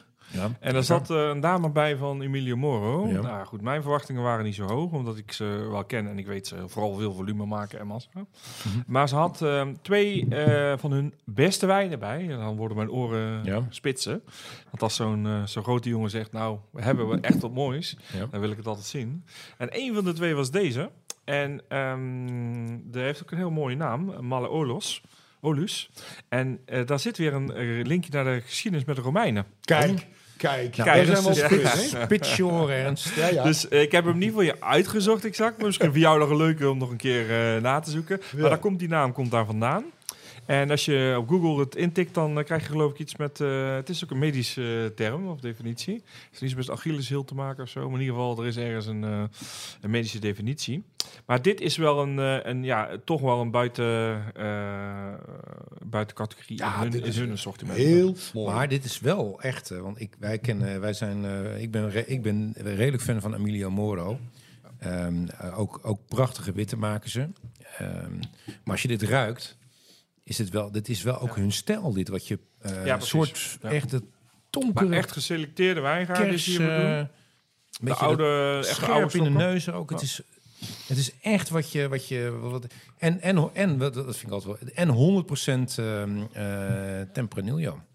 Ja, en het grappige is natuurlijk, als je naar die prijs kijkt, dan gaan we weer. Maar dan blijkt dus dat die grote jongens toch ergens wel snappen dat ze ook niet helemaal uit de, bo- uit de bocht kunnen vliegen. Want eh, als je normaal... dit, dit eh, kost dan is 36, eh, ja, 45. Dus ja, Ja, topwijn, hè? Echt Echt een heel mooi en glas die- wijn. dit. Zo'n mooi glas wijn. Ja, dat Ja. vind ik ook. Ik heb nog zijn broertje geproefd, ben de naam even kwijt. Kijk ik nog wel voor je opzoeken. Mhm. Maar die is eigenlijk net zo goed of misschien wel beter. Ja. Maar dat, voor, voor mij was het wel weer een bewijs dat je soms moet je... Je wordt soms wel eens, heb je zo'n beeld. En dan moet je ook overboord willen gooien. Want dan blijkt dus dat ze dus ook inderdaad echt supergoede wijnen maken. En niet Ja. alleen maar eh, veel. Veel Voor voor weinig. Veel voor weinig. ja. maar ik dat- vind het heel mooi. En dat geldt Malle- natuurlijk Malle voor... Ja, nou, superleuk. Ehm, waar, we zijn, waar zijn we in godsnaam? Terroir. Terroir Terroir als maatstaf. als maatstaf. Dan gaan we ook nog eens een keer een jingle... We eh, houden, Ja. we houden wel tempo in, dat dan weer wel. Ja, ja, dat- zeker. dat moet ja, ook, ja, dat maar ik zit, ook. naar die, eh, ik zit naar die... Ja, Antoine zit altijd heel erg de naar de klok te kijken. naar, de, naar, de, naar de tijd te kijken. Ja. Nou, we gaan verder. Ehm, het wijngebied, dat zeiden we al, is heel snel gegroeid. Zeker aan het einde van de 20e eeuw, begin 21e eeuw. Toen kwam- er echt een versnelling. Het is nu ongeveer een derde van eh La Rioja qua omvang. Ehm, en je kan ook wel stellen dat rode wijnen van Ribera del Duero... dat zijn inmiddels wereldwijd een begrip geworden voor kwaliteit. Wacht even. Nou, Esra, Esra komt eh, langs met, hapjes zo, met ja. Oh, Esra, wat heerlijk. Wat zet je toch allemaal weer lekker op tafel? Wat is een lekker Voor kaasje met een... eh, Speciaal voor mij. ja, Niels, jij Oh, krijgt lief. het. Ik krijg, ik, lief. ik krijg droge De toastjes. droge Ja. zoutjes, ja. De, ja, Gewoon Ja, maar ik kom niet elke week langs, hè? Nee, dat Dus jullie doen dit elke week. Dus, eh, ja, precies. Ja. Lekker man. Nou, wat zou zeggen, eh, Ernst is aan het woord, dus uh, Ja, ja, tas toe, maar pak eh, lekker die kaasjes. Hey, maar we zeiden, ehm, wereldwijd eh, is, ja, zijn het echt wel, is het wel een begrip geworden, Ribera del Duero. Op La Rioja hebben ze ook de meeste DO-wijnen. Eh, toch, daar hadden we het al elke keer een beetje over, toch hebben eh, heel veel wijnboeren moeite met die DO-classificatie, Antoine. Eh, die gebaseerd is op die fles- en vatrijping. Dat zegt namelijk helemaal niets over de kwaliteit, redeneren zij. Dus kiezen zij ge- geregeld, Niels zei het al, om gewoon Koshekcha op het etiket te zetten. Want weg met die stringente, ingewikkelde, discutabele indeling over de Ja. vat- en flesrijping. Ja. En het alternatief dat je tegenwoordig ziet, en dat vind ik eigenlijk wel grappig, is het aangeven van de hoogteligging van de wijngaard. Of, ehm, nee, de, de ho- hoogteligging van de wijngaard. Hoe hoger op de heuvel of berg, hoe beter de wijn. Zo wordt geredeneerd. Ook zie je wel de leeftijd van de wijnstokken, zie je steeds vaker. Of het productievolume, dus hoe lager, hoe beter. Van de wijngaard op het etiket. Ik geef het even door. Doe je een kaarsje? Nee, dat komt zo wel, joh. Eh, want dat zou namelijk veel meer zeggen over de kwaliteit. En de wijnen worden dan, heel eh, deftig, vinos de parcella genoemd. Eh, wijnen dus van een afgebakende wijngaard met eigen onderscheidende karakteristieken, zeg maar. Nou ja. En dat sluit weer aan, Antoine, wat we regelmatig besproken hebben de laatste tijd overigens. De mondiale wijn, eh, wens vo- eh, onder wijnboeren om het lokale terroir in de wijn door te laten klinken. En op deze manier onderscheidend te zijn. Ja, want eh, dat is natuurlijk iets nieuws waar we het nog echt wel even over moeten hebben. Het, eh, het terroir en, en de mm, en het sing, sing- single vineyards en dat soort, dat soort dingen. Wat je natuurlijk eh, in Rioja ook steeds meer ziet. Kijk, als Het je... woord wat wij niet mogen uitspreken Nee, tijdens deze podcast. die, die other region. The other region. Nee, Maar- het is wel... ehm uh, terroir gedreven wijnen zijn Mhm. inderdaad steeds meer een trek. En dat is overal op de wereld. Mensen herkennen dat. Die willen ook zich erin verdiepen. Die willen ook weten waarom is een wijn nou zoveel anders of zoveel beter. Dat zit Ja. vooral in het terroir. Ribera heeft een rijkdom aan verschillende bodemsoorten. Maar ook hoogteverschillen, et cetera. En wat wij bijvoorbeeld gezien hebben, we zijn bij een project geweest wat nieuw aangeplant was. Dat was gigantisch. En dat zat een beetje op het dak van het plateau zo'n beetje. hè, Ja. zeggen. Dat is nu nog niet geschikt. Maar je moet natuurlijk bedenken, en jullie weten, als je stokken gaat planten, moet je vooruit denken. Je bent niet voor jezelf bezig, maar voor de volgende eh, Generatie, ja. Dus eh, ze zijn het nu, eh, dat was een heel groot project, was ze gigantisch aan het aanplanten zijn. Ja. Om over twintig jaar, dan de klimaatverandering heb je daar ook natuurlijk. Ja. Dan wordt dat het nieuwe, het nieuwe toppunt, eh, letterlijk en figuurlijk. Leuk, maar klimaatverandering in eh, Ribera del Duero eh, is dat het dan vier maanden bloedheet is en, en acht maanden Nou, iets minder koud? Of, We- die, ze zijn best wel bestand. Die driven is ook echt wel heel goed aan bestand tegen. Dus wat dat zat er los. minder last van. ja. Maar als je frisheid wil en je wilt ehm, ook die zuren en zo, ja, dan helpt het natuurlijk ontzettend als je de hoogte ingaat. Ja. En eh, daarom is het ook wel een. eh Ja. al? Ja, ik heb hem al. Ja, we hebben hem al. Ja. Dan, daarom is het dus wel iets waar ze echt wel degelijk naar kijken. Ja. En wat je ziet, de Golden Mile, dat is wel grappig. Dat was natuurlijk het topgebied. Ja. Maar ze verwachten wel in de toekomst dat dat niet meer het topgebied Echt gaat niet? zijn. Oh. Ligt lager. Dus die hebben het nu voor heel veel geld eh, in beheer, maar dat wordt straks eh, schuift het wel een beetje op. Ehm, we gaan naar nummer 8. en die heet de Pago de Cara... Caro Viejas. Ja. Caro Viejas. Ja, dat, daar, heb ik, daar heb ik ook me heel vaak in vergist. Die A en die O. ja, eh, ja, ja, die moet je een beetje eh, achter elkaar knallen. Caro Spaans lukt me dan nog meestal nog wel. Ook weer van Ad Bibendum. Ja. Onze, onze Belgische vrienden. Ja. Ehm, we gaan nu wel naar een wat eh, hoger niveau qua prijs. eh? Ja. We hebben dus heel veel rond de 20 euro gehad. En eh, we hebben nu ehm, eh, nog iets rond de 50 euro. En we hebben een ach man. Maar maar goed, eh, Bibendum, even tussendoor. Dat is toch die, de naam van dat eh, Michelin-mannetje? Die heet toch ook Bibendum? ja. Ja. Ja, Is het ja. zo? die heet ook Bibendum. Dat weet ik dan weer niet. Ja, dit En, is, eh, we hebben ze zijn heel op- goed de Spaanse wijnen, moet ik zeggen, deze mensen hoor. Dus eh, wat dat betreft eh, had ik eh, de, de keuze uit een hele hoop mooie wijnhuizen uit Ribera. Eh Toevallig zijn het deze twee geworden. Dat ik ze anders kunnen Albumen is echt top. Daar moet je echt een keer naartoe gaan. Ergens, we gaan een keer naartoe. Ze, ze hebben meerdere zaken in, eh, waar is het ook alweer? Ergens Sint- weer twee winkels? Sint-Truiden of zo, weet dat Ja, daar? in En, eh, Antwerpen. In Antwerpen is ook een winkel. Oh, Antwerpen en, is eh, leuk. Kunnen we gelijk En je hebt een mooie webshop. We- we- Noutje, we zijn vorig jaar bij, eh, hoe heet dat daar, eh, de, de Wine Professional in Amsterdam. Stonden ze ook met een mooie stand. Ze nemen altijd heel veel wijnen mee. Ja, Dan Maar- heb je echt een paar honderd wijnen openstaan. Ja, als je dan- daar... eh, dan kunnen die Belgen als de beste ja, natuurlijk. eten, natuurlijk. Maakt ze allemaal geen bal uit. Lekker genieten. Eh, maar als goed. je dan toch naar Amsterdam rijdt, dan ja, kun je beter we, we- meenemen. we, nemen, we gaan toch met de trein, Slapen. dus kan ons het schelen. Eh, Oké, zeg het maar. Wat, wat Maar is Pago? het? Pago. Ja, Pago, dat is Pago. leuk, want je had het net over eh, terroir en eh, uniek. Maar Pago, ja, dat kun je jullie het ooit een keer in een andere Spaanse podcast hebben behandeld. Mhm. Maar Pago is echt een typisch Spaans iets. Je kunt als wijnhuis dus je eigen soort van appellatie of wijnregio eh, klassificatie krijgen. En een Pago is eigenlijk niks meer als een hacienda of een bodega, zoals het dan heet. Oh. Waarbij jouw gebied is als een, eh aangemerkt als Ja. een uniek gebiedje qua terroir. En dat heet dan Pago. Dat is een Pago. Ja, dat heb je moet verteld. de klassificatie. Nee, Pago eh, niet. Pago, hebben we het over gehad? Echt Ja, Oh, het moet haast wel dat jullie het een keer behandeld Ja. hebben. Ja. Maar dit is dus ook een... En is het eh, ook een dagje ouder. Ja, zeker. ja, het is niet makkelijk, want je moet er heel Kijk uit, want Je ik moet, kan een eh, luisteraars. Nee, ergens, we hebben echt het een keer over Pago's eh, gehad. Dat weet ik zeker. Ja. Dat, dat, dat, dat zijn Het is, het is een moeilijk proces, want Ja. eh, dat- natuurlijk krijg je niet zomaar neer voor niks een diplomaatje. Maar als je het hebt, dan heb je ook echt, dan kun je zeggen, mijn wijnhuis is aan zich een wijnregio. Nee, weet je, volgens mij leuk, was dat... Nee, weet je, Ernst, ik weet het alweer. Dat hebben, daar hebben we het over gehad bij, eh, bij Grand Cru. Eh, toen het ging over... Oh, ehm, zo.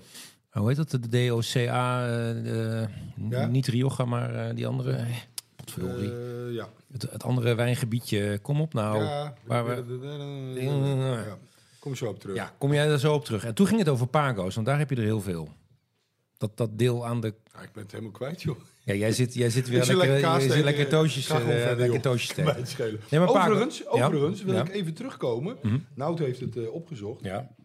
Nou, dan krijg ik het natuurlijk weer niet te pakken. Ja, we hebben het over, eh, over die zeebodemwijnen gehad. Ja. Aflevering 11. Van Solera tot zeebodem. Oh ja. Atypische wijnen. Weet je nog? ja, dat weet ik nog. Dat was een leuke aflevering. Ja, maar is wel de... Toen was je nog aardig tegen mij. was de slecht.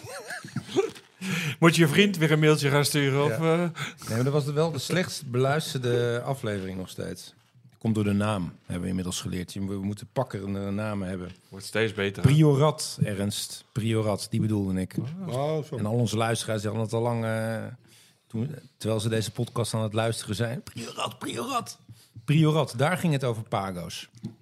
Oké, Ja, maar toen zat je niet op te letten, denk ik. ik denk het ook. Dat, eh, Hij was onder de indruk van de eten of te wijnen. drinken of te genieten van de wijn. Dat mag ook toch, tussendoor. Nee, zeker. Maar we hadden wel een sprongetje qua prijs gemaakt. Daar heb je wel gelijk in. Ja, vorige maar dat- twee zaten rond de 35. Ja. Dit zit rond de 50. Ja. Oké.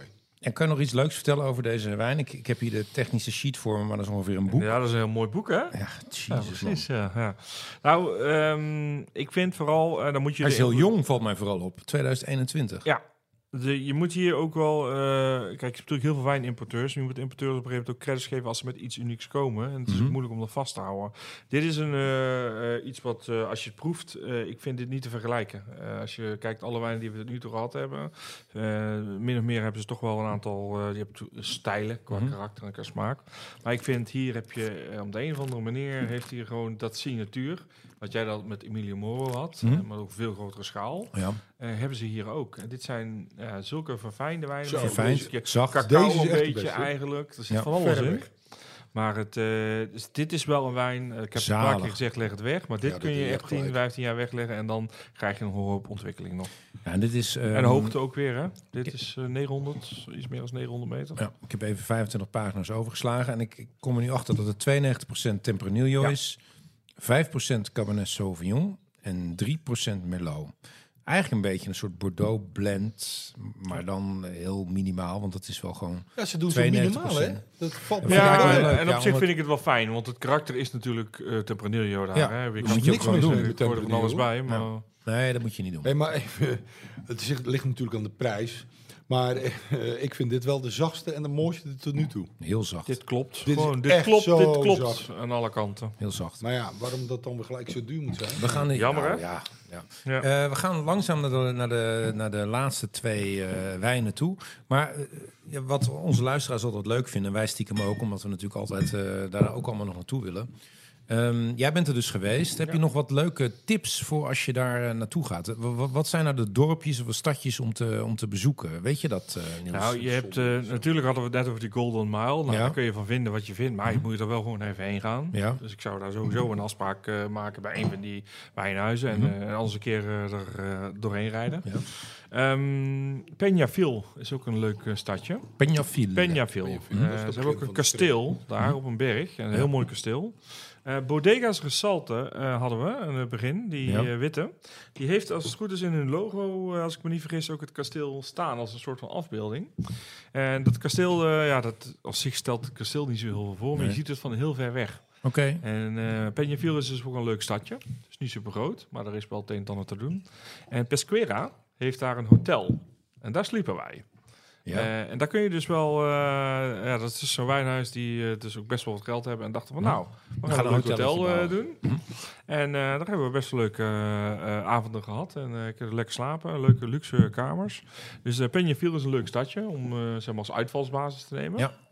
En dan heb je daarnaast nog wat wel. Er zit ook lekker veel, want ik hou altijd, als ik naar Spanje ga, ben ik gek op locals. Dus gewoon waar de Spanjaarden zelf eten en drinken. Ja. En, Maar je moet wel zien, kijk, het is natuurlijk wel, eh, het was heel veel agricultuur, echt boeren. Ja. En ook industrie nog een beetje. ja. Dus Ja? wat je ziet, Is het is niet zo, dit is wel op toerisme gericht, maar vooral Ja. op het wijnhuis zelf, op het wijngoed.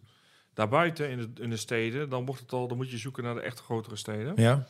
Ehm, dus ja, het is niet zo dat eh, alsof dat. eh, je bent in Bilbao geweest, geloof ik. Of in eh, San Sebastian, waar was je? Nee, Bilbao, maar ik ben wel gek Daar op, loop eh, je de straten en dan heb je aan alle kanten natuurlijk Ja, culinaire. Maar goed, maar ik, ik hou ook gewoon van, van boerse kleine uh, Nee, dingetjes. ja, en goed, gewoon wat, wat, dat- wat, dat is wat wel- eenvoudige tapas. eh, ben ik- Peñafiel is, een, eh, is ook wel leuk, Ja? ja. maar het is niet super groot. Dus je moet niet verwachten dat het. eh, ehm, Maar er zitten ook, maar als je dan, als je, als je wel naar de top wil of goede restaurants, er zitten ook echt best veel uh, sterrenrestaurants of Michelin maar recommended. je doet de eh, Valladolid net, dat ja. is dan wel. Dat, dat, dan, de- weet je, als je iets meer wil, dan zou ik daar gewoon blijven. Ja. Zorg dat je een huurauto hebt, want het Ja. is allemaal niet zo groot. Dus dan kun je beter zeggen van ik doe dat. ja. Ja, en, en, en bijvoorbeeld die Aranda del Duero, wat Ja. ik zei, met die, die grotten. Dat is Daar wil je natuurlijk wel even gezien Ja, hebben. Ja. tuurlijk. Ja. Ja. Als En wat-. En wat andere leuke dingetjes om te zien, maar dan gaan we niet zozeer naar het eten en drinken, eh, zijn wijngaarden natuurlijk, want je wil altijd even de wijngaarden bekijken. En dan moet je naar een dorpje gaan, dat heet Laura. H-O-R-R-A. En Laura heeft Laura. een beetje de grootste concentratie van oude stokken. Ja. Dus als je daar een willekeurige wijngaard inloopt, dan zie je wat echt Ribera is. Dan zie je die oude stokken. Dat zijn ook de meest gewilde hectares zo'n beetje. Het zit niet aan de Golden Mile, maar het is wel, staat echt bekend om het oude, eh, echt de oude, de oude stokken. Hey, maar, proeft- eh, we moeten- proeft we-. Dit is... Niels, we moeten door. ja, Ja. maar deze even, daar moeten we toch even bij stilstaan. Dit is echt Nou, dit nog is de tweede beter. keer in de maand tijd dat ik deze drink. Dus ik wil hem jullie niet Oh, onthouden. Man, man, man, dit is zo. Dit is nog mooier. Oh, wat is dit af? Zacht, rond, fruitachtig, klein beetje zuren, krachtig ook. Het is, dit is prachtig gewoon. Dit heeft alles wat een goede wijn moet hebben. Ja, eh, helaas heeft het daarmee ook wel een prijskaartje. Oh. Jammer, hè? Ja. Jammer, hè? Ja. Maar goed, als je ooit een keer iets bijzonders zoekt, Zeker. gaan we allemaal... eh, Ja, wel een Ja, toffe wel. etiket ook trouwens. Ja. ehm, 12 euro, denk ik. ik heb zo'n wijn, ik heb zo'n wijnclubje en dan doen we al één keer in het kwartaal eh, spreken we af. Toen had Mhm. ik deze wijn meegenomen. Ja, en waarom het. ik deze toen heb uitgekozen... En hoe heet die, weer, eh, Niels? Hij heet eh, Dominio de Miros. Ah. En hij is van Bodegas Peñafiel. Oh, Peñafiel. Dus Ja. Peñafiel gaan we naar het kasteeltje Ja. toe. Eh is best wel een groot, eh, inmiddels best een groot huis. Ook nog niet zo oud, ook denk ik een jaar of twintig of zo. Ehm, jongens die eh, potentie zagen van de regio en dachten van, nou weet je, één ding hebben we hier sowieso. Goede wijngaarden. Als we dan ook nog een beetje leren hoe we echt goede wijn moeten maken, Mhm. dan kunnen we heel snel eh, succesvol worden. En dat zijn ze wel, is wel gelukt. Ja. Ze hebben heel veel labeltjes, dus aparte soort van wijnhuisjes. Ja, oké. En, dit is een klein eh, projectje, en dat heet Dominio de Miros. En dit is wel een beetje meteen een van hun duurste en betere wijnen. Ja. Maar dit is een wijn. En ehm laten we even op de fles kijken. Wat staat er op? Hij wordt gemaakt in lage aantallen. En om precies te zijn, is dit fles 114 Oh. van de 1218. Nou, gewoon een vaatje. Nou, dat is niks. Is toch Daar ben je zo doorheen. Ja, maar dit is, dit is de top of de top gewoon. En dit is, eh, ja, eh, dat zit rond de 100 euro. Ehm, is, is niet veel te verkrijgbaar, maar is wel te vinden. Ja. Maar dan heb je wel iets bijzonders. Het is Ja. ook- je voelt Oh, ja. het aan de fles ook, hè? En de fles weegt Ja, die ongeveer weegt- 50 De fles weegt al, eh, fles kost al 5 euro. Jongen, Ja, jongen. dat is wel heel leuk. Ja. dat is echt- Klimaatneutraal, dus Nou jongens, laten we even op proosten. ja, dit is echt eh, Ja. bijzonder. Ja, proost. Luisteren, Even tussendoor. proosten jullie ook mee? Even tussendoor.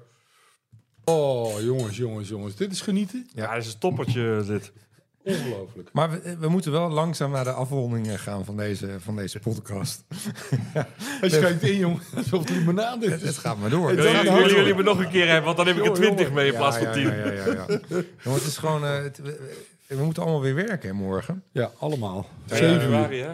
Ja, ja, in januari. God, en wat hadden we allemaal goede voornemens, Ernst. Het is allemaal gelijk weer in de eerste week Met gelijk eh, de eerste, eh, gelijk tien wijnen voor je mik. Ja. Ik vind het wel leuk, omdat ik... Ik, eh, we zijn, ik ben al heel lang fan van Ribera del Duero... maar dat ik nu echt, eh, weer, echt weer dingen heb geleerd.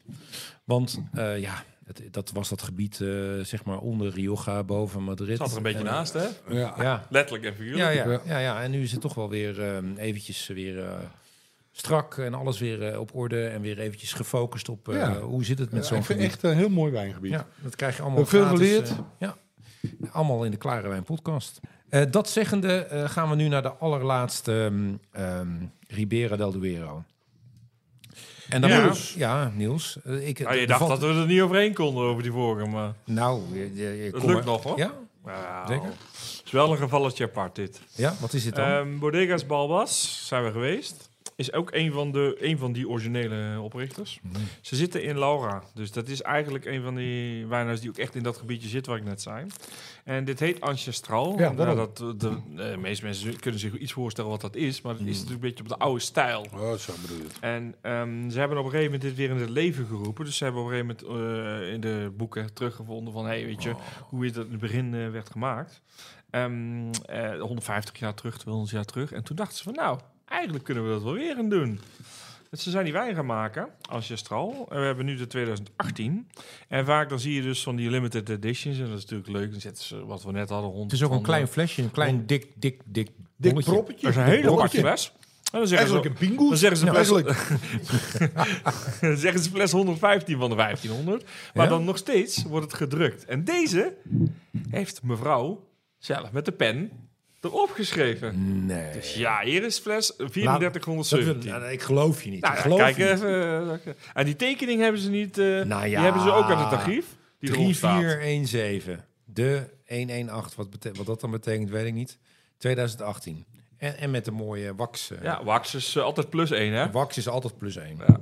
Nee, maar dit is een heel mooi etiket ook voor degene. Ik kan het natuurlijk niet zien, met de foto's komen online. Alles Ja, komt zeker. online. Maar dit is een, een, eh, een oude gravure, zou je haast zeggen. Als we tussen Ja. kunst en kitsch Een zouden zitten, dan zou een het een... eh, Ik zou gravure. zeggen, deze ets is eh 500 euro ja, precies. Eh, Rembrandt in zijn jonge jaren. Hé, maar jongens, nou even de wijn. Dit is Ja. zo geconcentreerd. Dit is zo... Het is ook echt wel stevig. eh, Stevig. Maar tegelijkertijd, Toch wel- het grappige is, het is stevig. Maar eh, het is ook niet eh, alleen maar dat je aan het kouwen bent. Nee, Nee. Zeker zit gewoon echt wel vakmanschap achter. Ja. En 24 maanden. Dus hier zitten Ja. we wel eh, in een wat langere... Wegels. Hey, en eh, wat kost dat? 60 euro ongeveer. Oh, hier staat 55. Ja, ongeveer. Ja, maar ik, Ja, we hadden op, Vivino, op Vivino hadden we net al Oh, dus dat is 244 gevonden, maar dat klopt niet. Nee, dat klopt niet. Vivino klopt heel vaak niet eh, voor de mensen die... eh, Nee.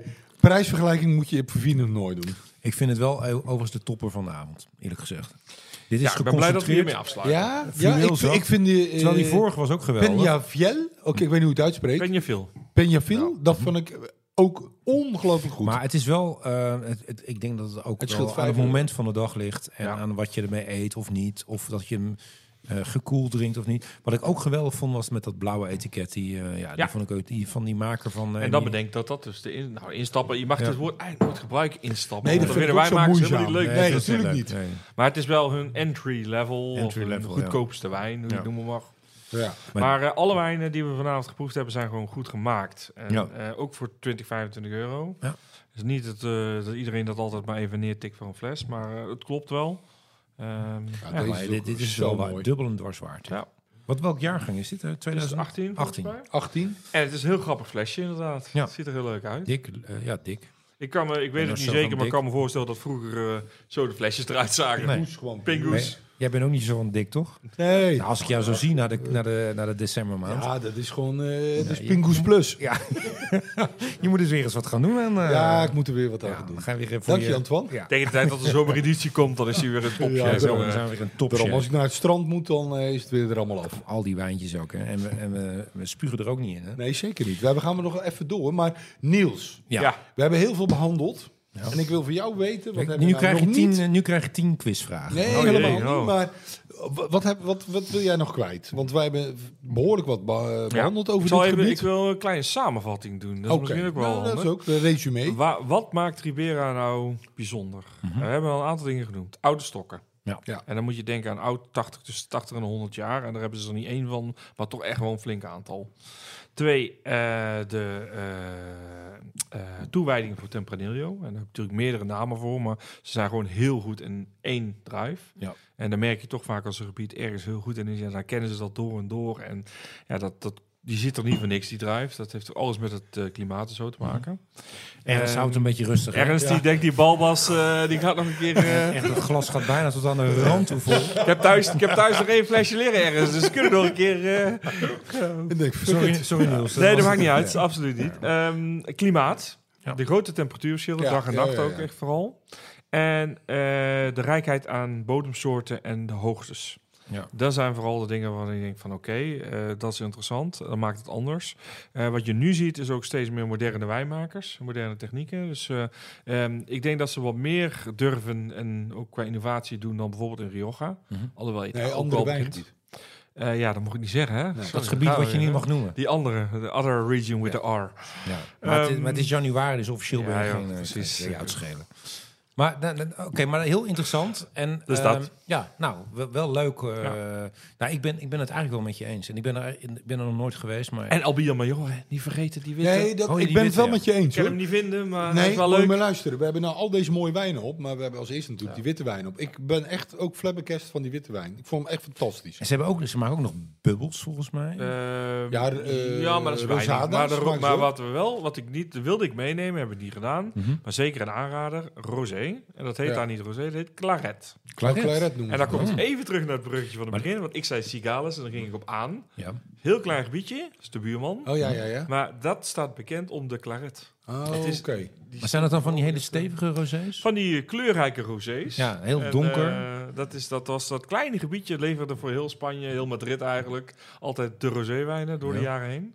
En daar hebben ze ook nog die oude stokken. Dus het grappige is, ze gebruiken die oude stokken die in hele dure rode wijnen worden Mhm. gestopt, daar gewoon voor rosé. Ja. Terwijl sommige van die boeren denken nu van, hmm, Hmm. misschien moet ik er maar rode wijn van gaan maken.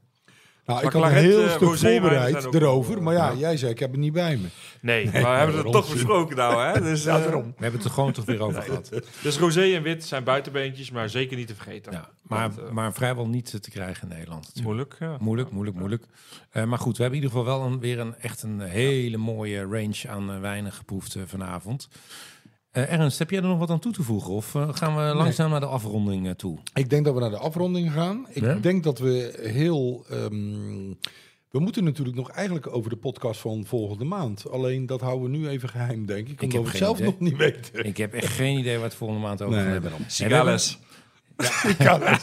Nee, nee, we, gaan, we hebben een, een lijstje natuurlijk. Ja, met we hebben een lijstje gemaakt, zo. ja, ja, ja. En, dan gaan we natuurlijk uiteindelijk... Een wel, wachtlijst. eh, ja. En oh, oh, mag ik wel een klein beetje reclame maken Ernst, Ja, voor die andere podcast? Eh, ik wil ook nog één ding. Maar Wijnzaken? Ja. wijnzaken die, Ja. eh, die andere Gaat ook podcast. gewoon door, hè? Kan je ook gewoon naar luisteren. Gert Krum eh, komt eraan. Oh ja, Eh, dat is wel leuk. Ja, dat is absoluut leuk. dat is natuurlijk wel ook een, eh, Ja. een master in Nederland als het gaat om, eh, om wijnen. Dus eh, die, die, eh, die ga ik interviewen. Dus dat wordt natuurlijk heel leuk.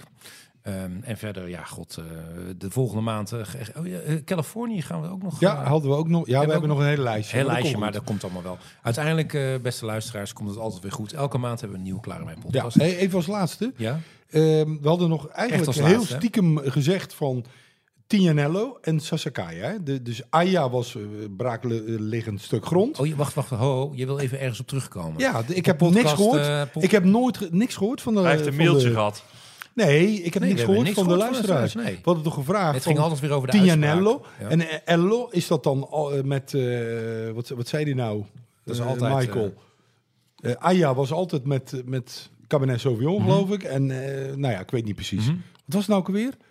Toch Je weet niet meer. Nee, Nou, daar komen we volgende keer weer op terug, beste luisteraars. Slecht ik ben het ook weer kwijt. Slecht Heel verhaal. slecht verhaal. echt verhaal. Ik weet Tignanello en uh, Sassicaia. Ja, Aya, dat was dan uh, braakliggend grond. Ja. Maar als het Ello was, dan zat er altijd die druif in. Zei, Ja, zei weet het, ik, Michael. het. ik heb hem eh, laatst nog... eh, ja, dus eh, luister de podcast, de vorige podcast even af. En dan horen we graag het antwoord. Ja, laten we Ik heb daarop nog- ik heb klinken. nog een kleine plug misschien. ja, Oh, Ik ben natuurlijk ambassadeur in Rusten nu inmiddels. ja, rust al, Maar hè? we hebben wel heel veel geschreven over Ribera. ja, Dus als mensen nog wat meer willen lezen, kunnen ze op de website en op Zeker. Instagram. zeker. Het is eh, Dutch Wine Apprentice, maar Ja. s- ehm, voor de Wel in Engels. Ja, dat vind ik Ja, jammer hè? in het Ja, het. Nederlands is al geclaimd door twee eh wijnkenners hier in het eh, Dordrecht. Nee, nee, maar Dutch Wine Apprentice is natuurlijk eh, Ja. eh, een begrip in de wijnwereld. Maar wij zullen ook wat linkjes eh, bij ons op de site zetten. En dan eh, kan je er allemaal naartoe. En eh, je kan altijd eh, Google Translate aanzetten. Werkt heel goed hè? werkt heel goed. Maar het is ook wel eens goed om weer eens eventjes eh, je, je Engelse skills eh, eventjes te triggeren. En Toch? voor mij Nederlands. Dus En voor jou in Nederlands. Nou, je kwam er heel goed uit vanavond. gelukkig. Eh, jongens, we gaan proosten. Op, Ja. een, op een heerlijke, eh, mooie podcast. Op 2024. Ja. Wat gaat de tijd toch snel? Oh? Niet wat gaat die hard. man. En eh, op naar ons eh, jubileum. Hè? Jubileum, Jubileum. daar kijken we echt naar uit. Kijken we nu al naar uit, maar dat duurt nog een heel jaar. Eh, jongens, proost en tot de volgende keer.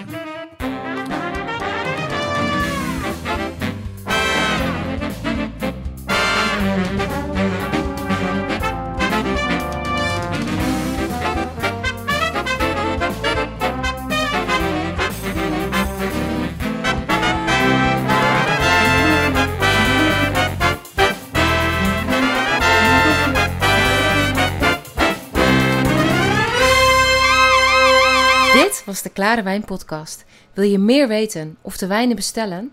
Ga naar klarewijnpodcast.nl of check de beschrijvingen bij deze podcast.